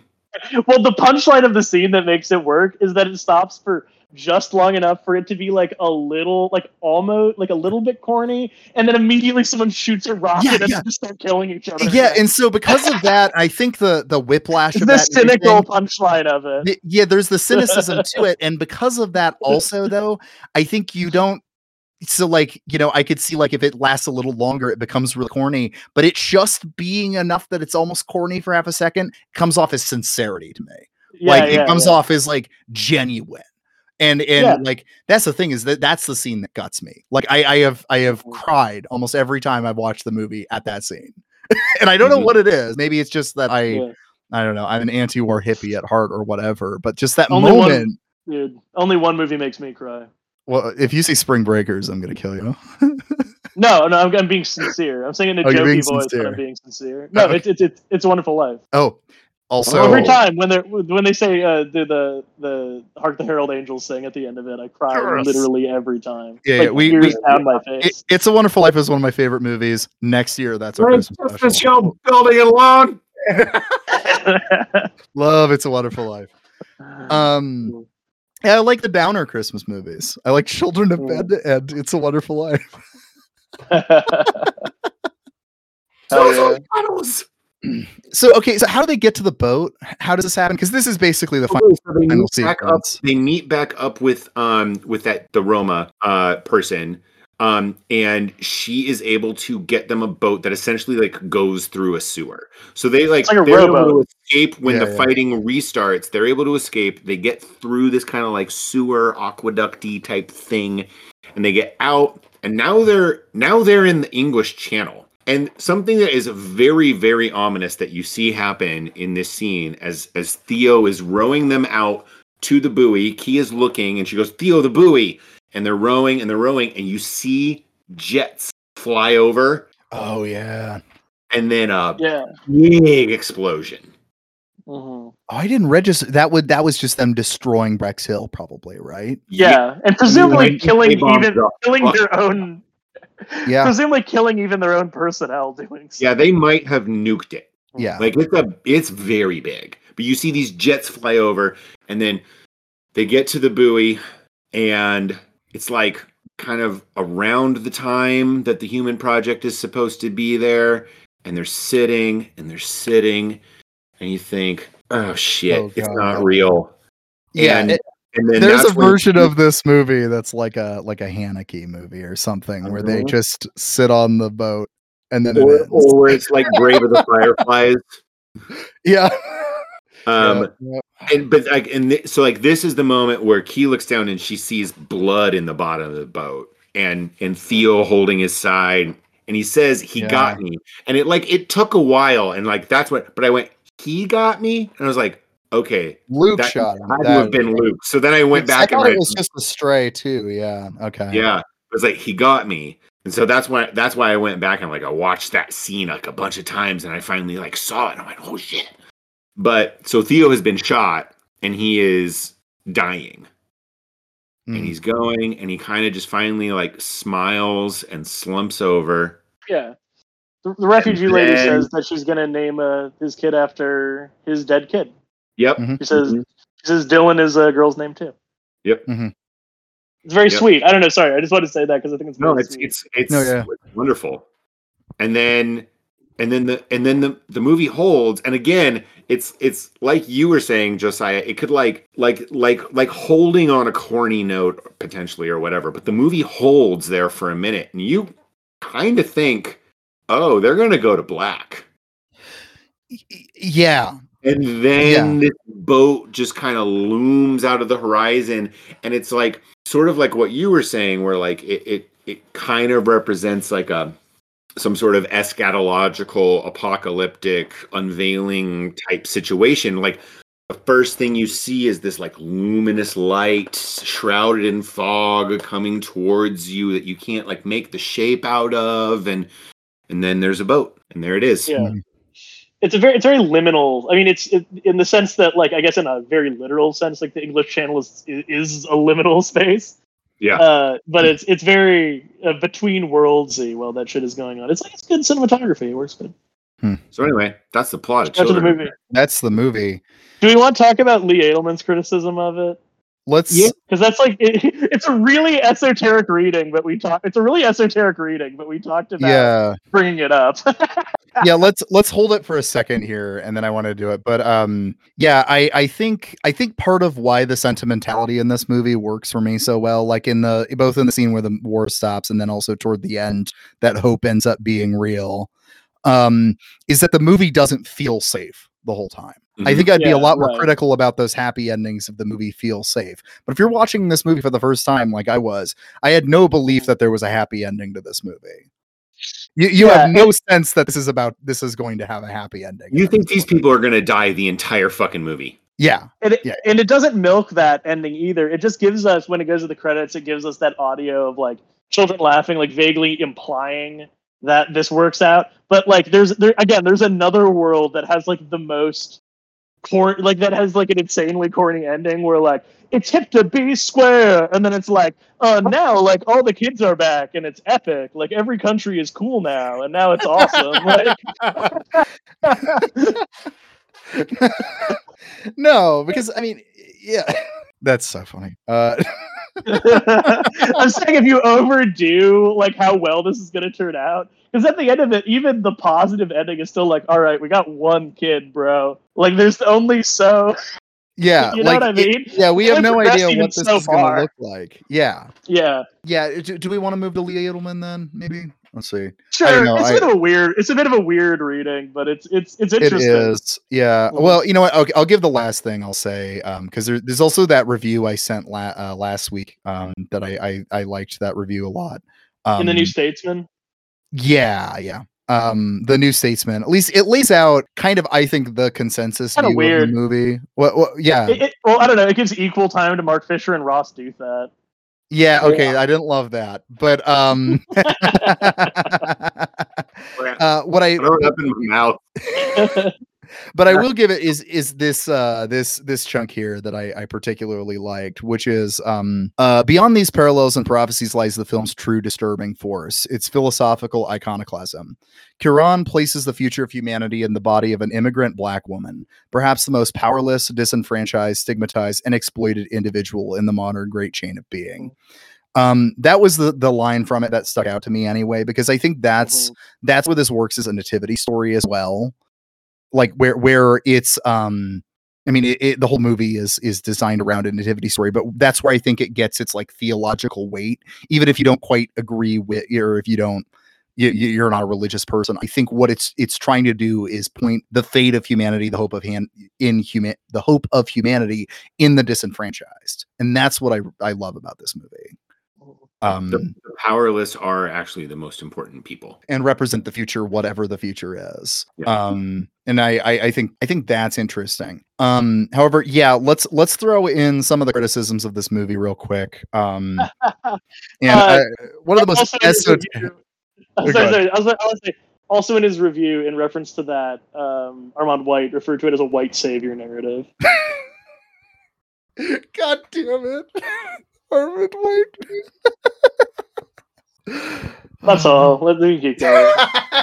so yeah that's one criticism of the movie Armond White has his I mean, criticisms. you could all. I mean, here's the thing. It's not like- not there.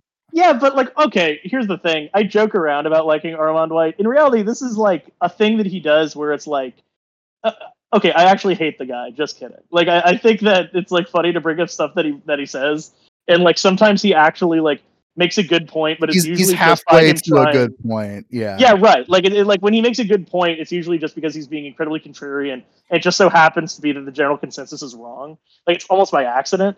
And you know, both like if you're gonna read it that way, I I do think that's like a pretty bad faith reading, and it's part of like a general thing he'll do where he'll try to like one up a thing that liberals like by implying like, well, actually, if you were like really aware of like you know uh, thoughts about race in cinema, then you would actually realize that this is crypto racist and that like a really you know good movie is something from 1963 like that's like that's what he always does that's just a movie from like 1962 that he's like is way better than this Right, right. Um, well, let's go to probably the harshest criticism, I would say. Uh, like, well, because I, I, I think it has some some weight, and I, I, d- I don't know what to do with it. Which is, of course, yeah so, so capitalist realism by Mark Fisher starts with it. Another iconic to uh, five people.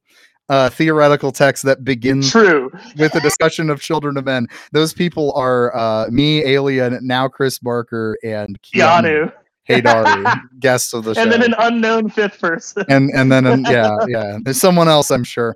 I only, you know, I, I, Alien, I only know this because of Keanu. So shout out to Keanu. But Lee actually no i found it or hold on whatever i uh, no i found it via uh actually hold on this is not even interesting to put in the podcast but like i found it because of research that me and uh josh were doing about Mm. nihil- nihilism for some for an aborted project that we were going to talk about political nihilism we found that there was a that sounds uh, like a fitting conclusion to a political nihilism project. ay, ay, ay. the but it was really just bumming us out too much. Like if you read this stuff all day, every day, it like starts to like ruin your brain. Y- Yeah, so we're going to And, talk about a ruin your brain criticism because yes, Yeah, yeah. Lee Edelman Lee Edelman's book No Future begins with uh with with a discussion of Children of Men and a, a, a less than positive portrayal of it. Do you want to kind of I think Alien, you're probably the one who understands Lee Edelman the best out of us, but oh, you're putting it on the queer guy. That's what you're doing. well, yeah, also that because if I criti- if I criticize this, I feel bad. Um, yeah, sure. I can describe it. I won't be able to describe it as well as Keanu, but I can explain it. Um, yeah, yeah, yeah. I mean, Keanu knows this better than I do because he understa- actually like understands like Lacan. yeah, yeah. So But- if, if, but if he this is a basic understanding, if you have other questions, Yeah. go to Keanu. yeah, I didn't say that. The, um, but uh, no, I mean, well, Keanu says that he talked to Lee Edelman, and Lee Edelman said that you don't actually need to know anything about Lacan to understand the central point of the book. So, Okay. shouts out. Um, yeah, basically, Lee Edelman uh, founded the school of thought called Queer Nihilism. Uh, he originally has his background in film, um, and before doing later work in queer studies, and uh, so in this book references a, a number of, of films. He has like a very funny, resistant reading of um, A Christmas Carol. Um, but they, I'm not. I'm not even gonna. I can't. I can't get into that, man. But That one pisses me he- off. okay, so basically, That's his, a whole his other podcast that we need. yeah, yeah. we need uh, okay, so year. if I understand it correctly, his criticism is thus: is that all political projects um, are premised on this like secret, hidden ideology called reproductive futurism. He describes it in a couple of different ways, but like to uh, like semi over compress it, what it what it basically is is is the idea that part of like part and parcel of what it means to be a society is to perpetuate that society through sexual reproduction. Mhm. and that uh, an element of that is forestalling of desires like projecting them onto the future.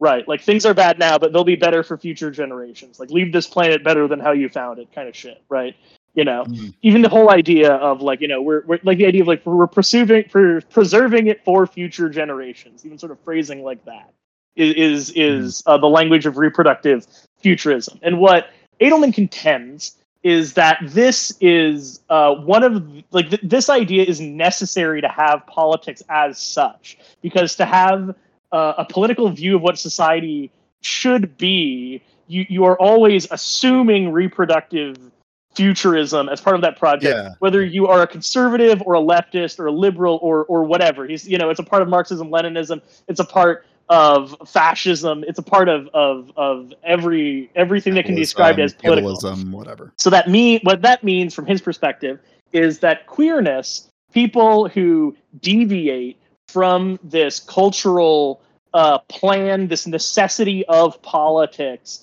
to perpetuate uh, the the species and and project project our own desires onto it, that these people are uh, not just punished, but uh, and, and are not just excluded in some societies, but can never ever be fully integrated into any society. Is what he's saying. That that that queerness is uh, outside of politics. It is against politics, and uh, he he makes a, a, a comment that uh, that liberals in America naively believe that uh, uh, queer people can be brought into uh, the fold of American society through tolerance, whereas conservatives are far more uh, far more realistic in understanding us us as a threat to civilization as such.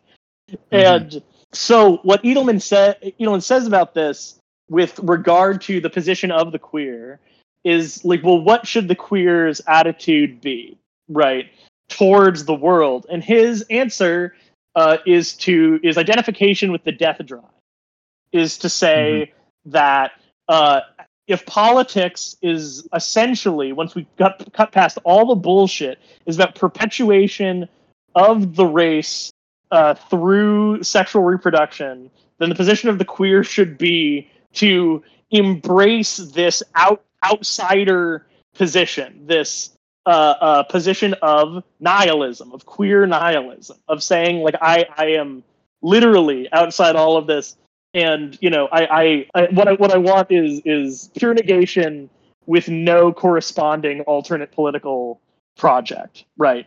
Mhm. and he he extends this as far to talking about um, abortion, for example, which he uses an example of this, is that he says your two choices are pro-choice and pro-life. You can't be pro-abortion.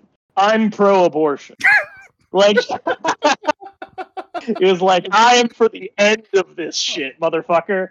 And his criticism of when, when Chris Chris, uh, Chris uh, last week read uh, I don't know if you finished it, but read chunks of No Future uh, just to know what we were talking about, and he had texted me and just said my mouth has been like open, like my jaw has been on the floor for like an hour. Do you think I described it well, Chris? Is that your understanding of what he was saying? I saying? mean, yeah, yeah. Like you're like I was I was going through it going, fucking hey man, this dude's got a flamethrower. yeah, yeah. It's it is like so bleak. And his criticism of Children of Men essentially is that uh, he's on the side of the impotence, and his his he's saying like the fact that the whole premise of the movie is there's no more children. Is we're we're, we're not gonna have any more, right? It's all about impotence. He was saying that sort of the fact that the movie needs to end with this happy ending uh, with like yes, like oh this is epic, like oh reproductive futurism has been saved. Yes, babies are epic. I love them.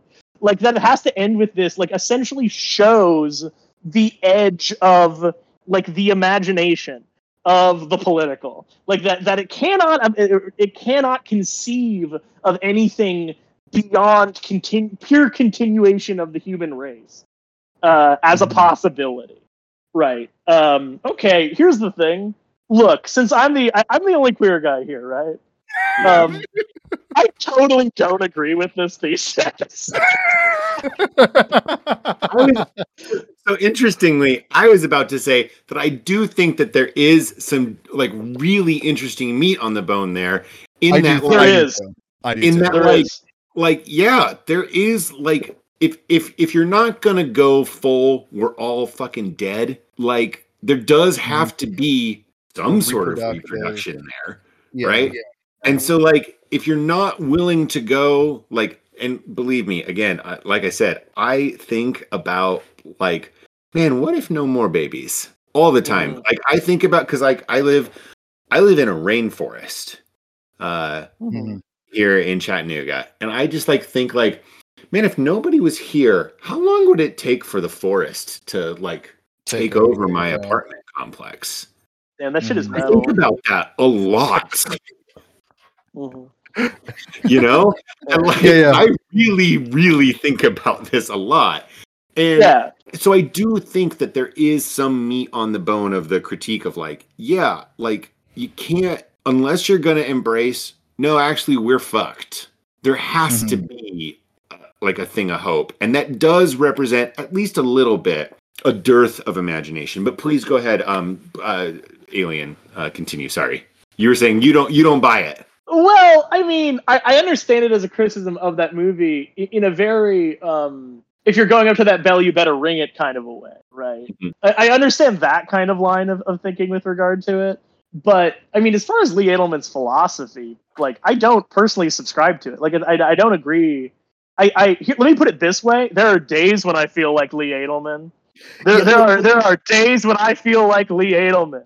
When we- when we talked about when we talked about this in the past the way you had put it was it's not you don't agree with him but it's emotionally true Yes, that's what I Mm. think. Is that like it feels true, but that that doesn't mean that it necessarily like is. And I think that the way that the queer community has responded in general, and maybe this is asking a different question than than he is, because he's sort of um, asking, if I'm interpreting it correctly, which I may not be. He, I I believe he's asking sort of a normative question of what ought we do. And I'm, I'm, I'm sort of being descriptive here. So you, you know what I'm saying? It's a little bit apples and oranges, but I, but I think it, it'll help you understand my perspective.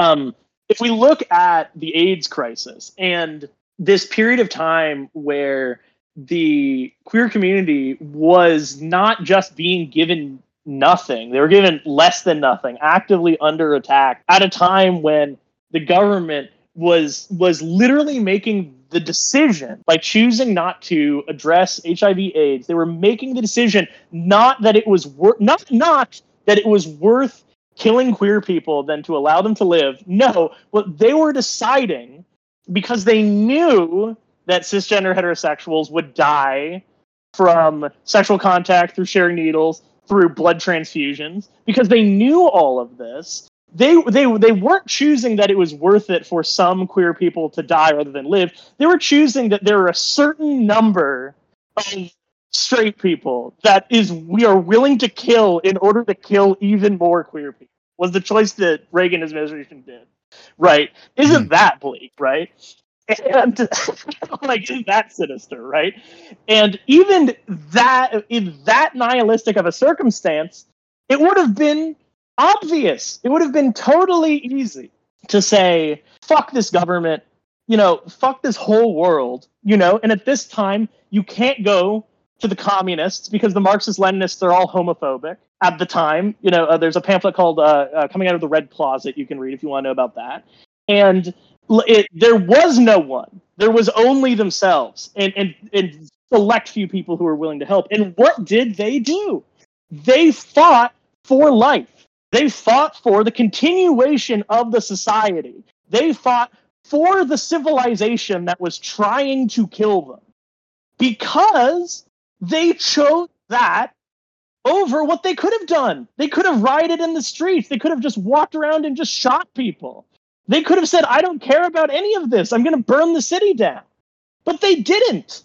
They, they chose to take the, the maximal position of preserving life not just of themselves, but of not just of people in their community, but also that, but of people in the world to people, try people, to mitigate people, people part of the order that do not deserve it from the queer perspective. Yes, and yes. they did it anyway. And, and they did it anyway. And what I would say to Lee Edelman is, if we look back on what happened and this counterfactual, which do we prefer?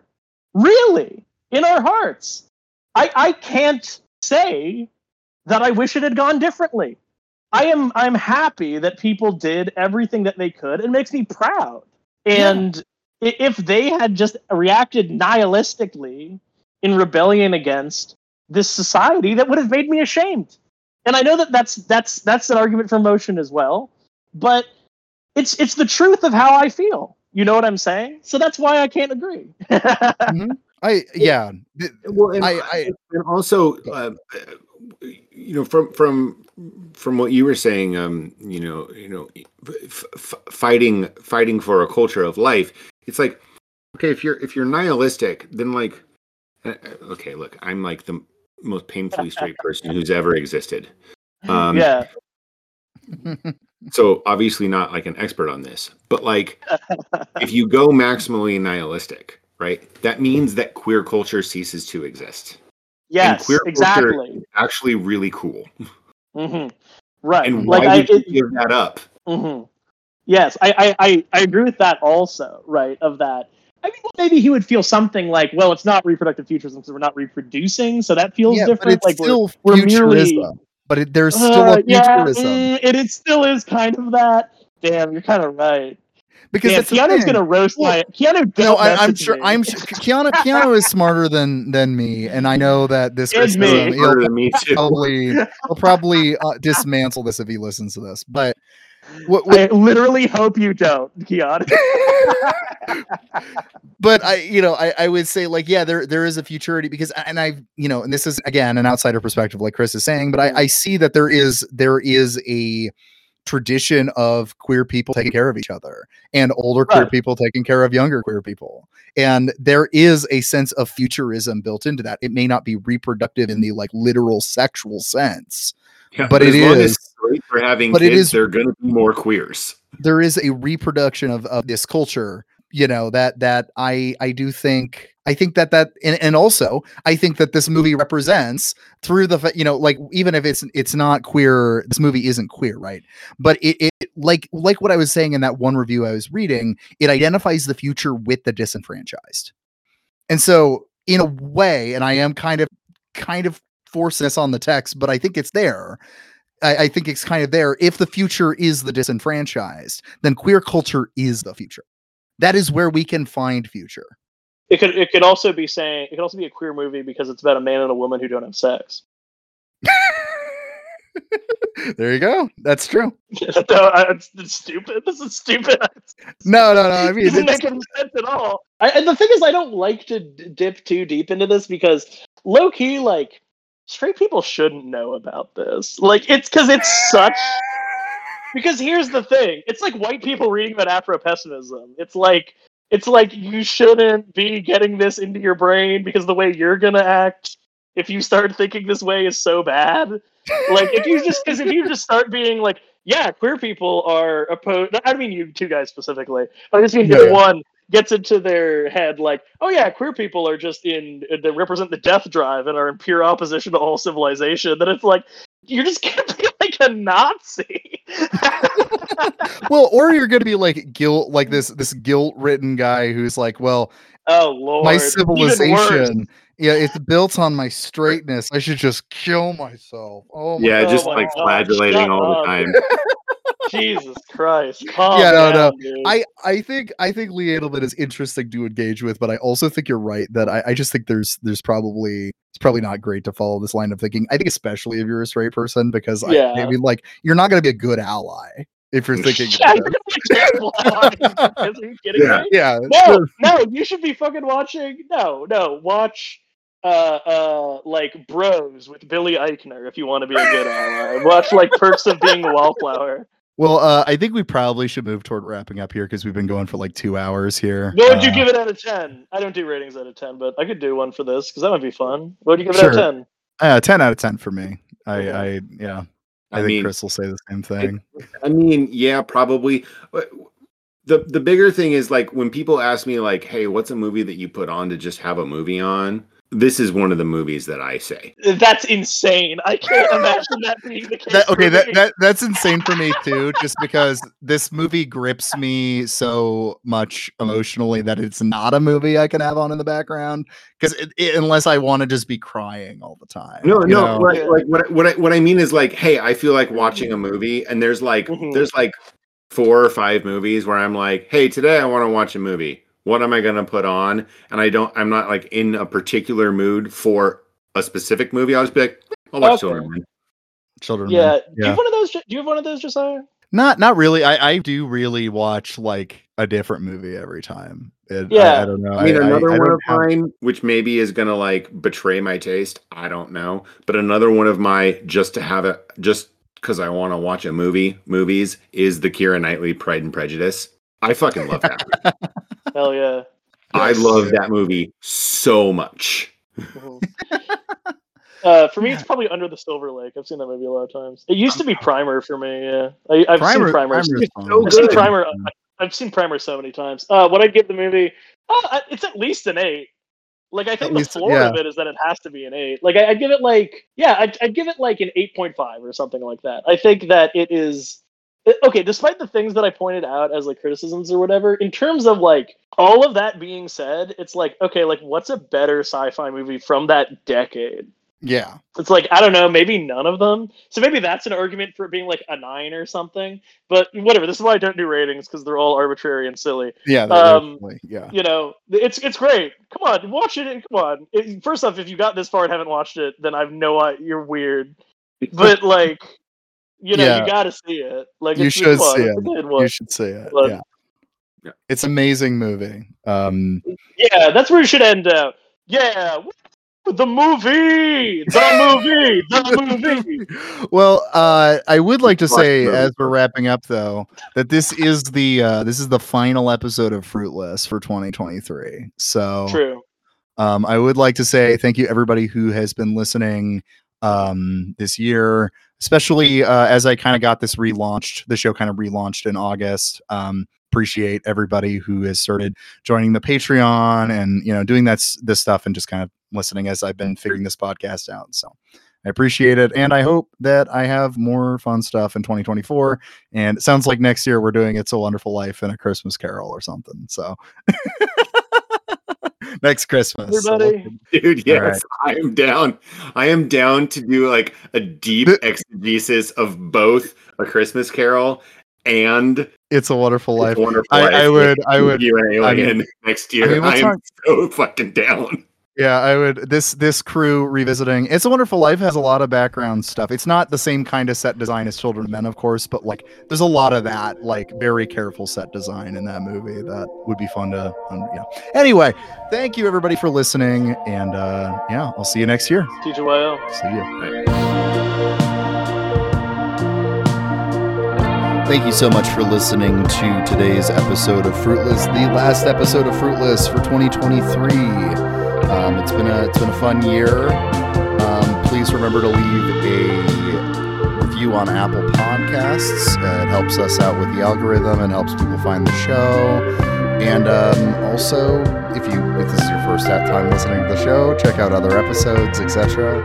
And we have a Patreon. It's in the show notes. You can check that out. It's got more content if you like content. And speaking of the Patreon, this episode is brought to you by our lovely patrons, who include Chris Barker, Leo Zachary Dickinson, James R., Thomas C., Kyle Gannis, Moss, The Worst of All Possible Worlds, Steven, aka Spike Stonehand, and Gavin Aronson. Looking forward to seeing you in the new year.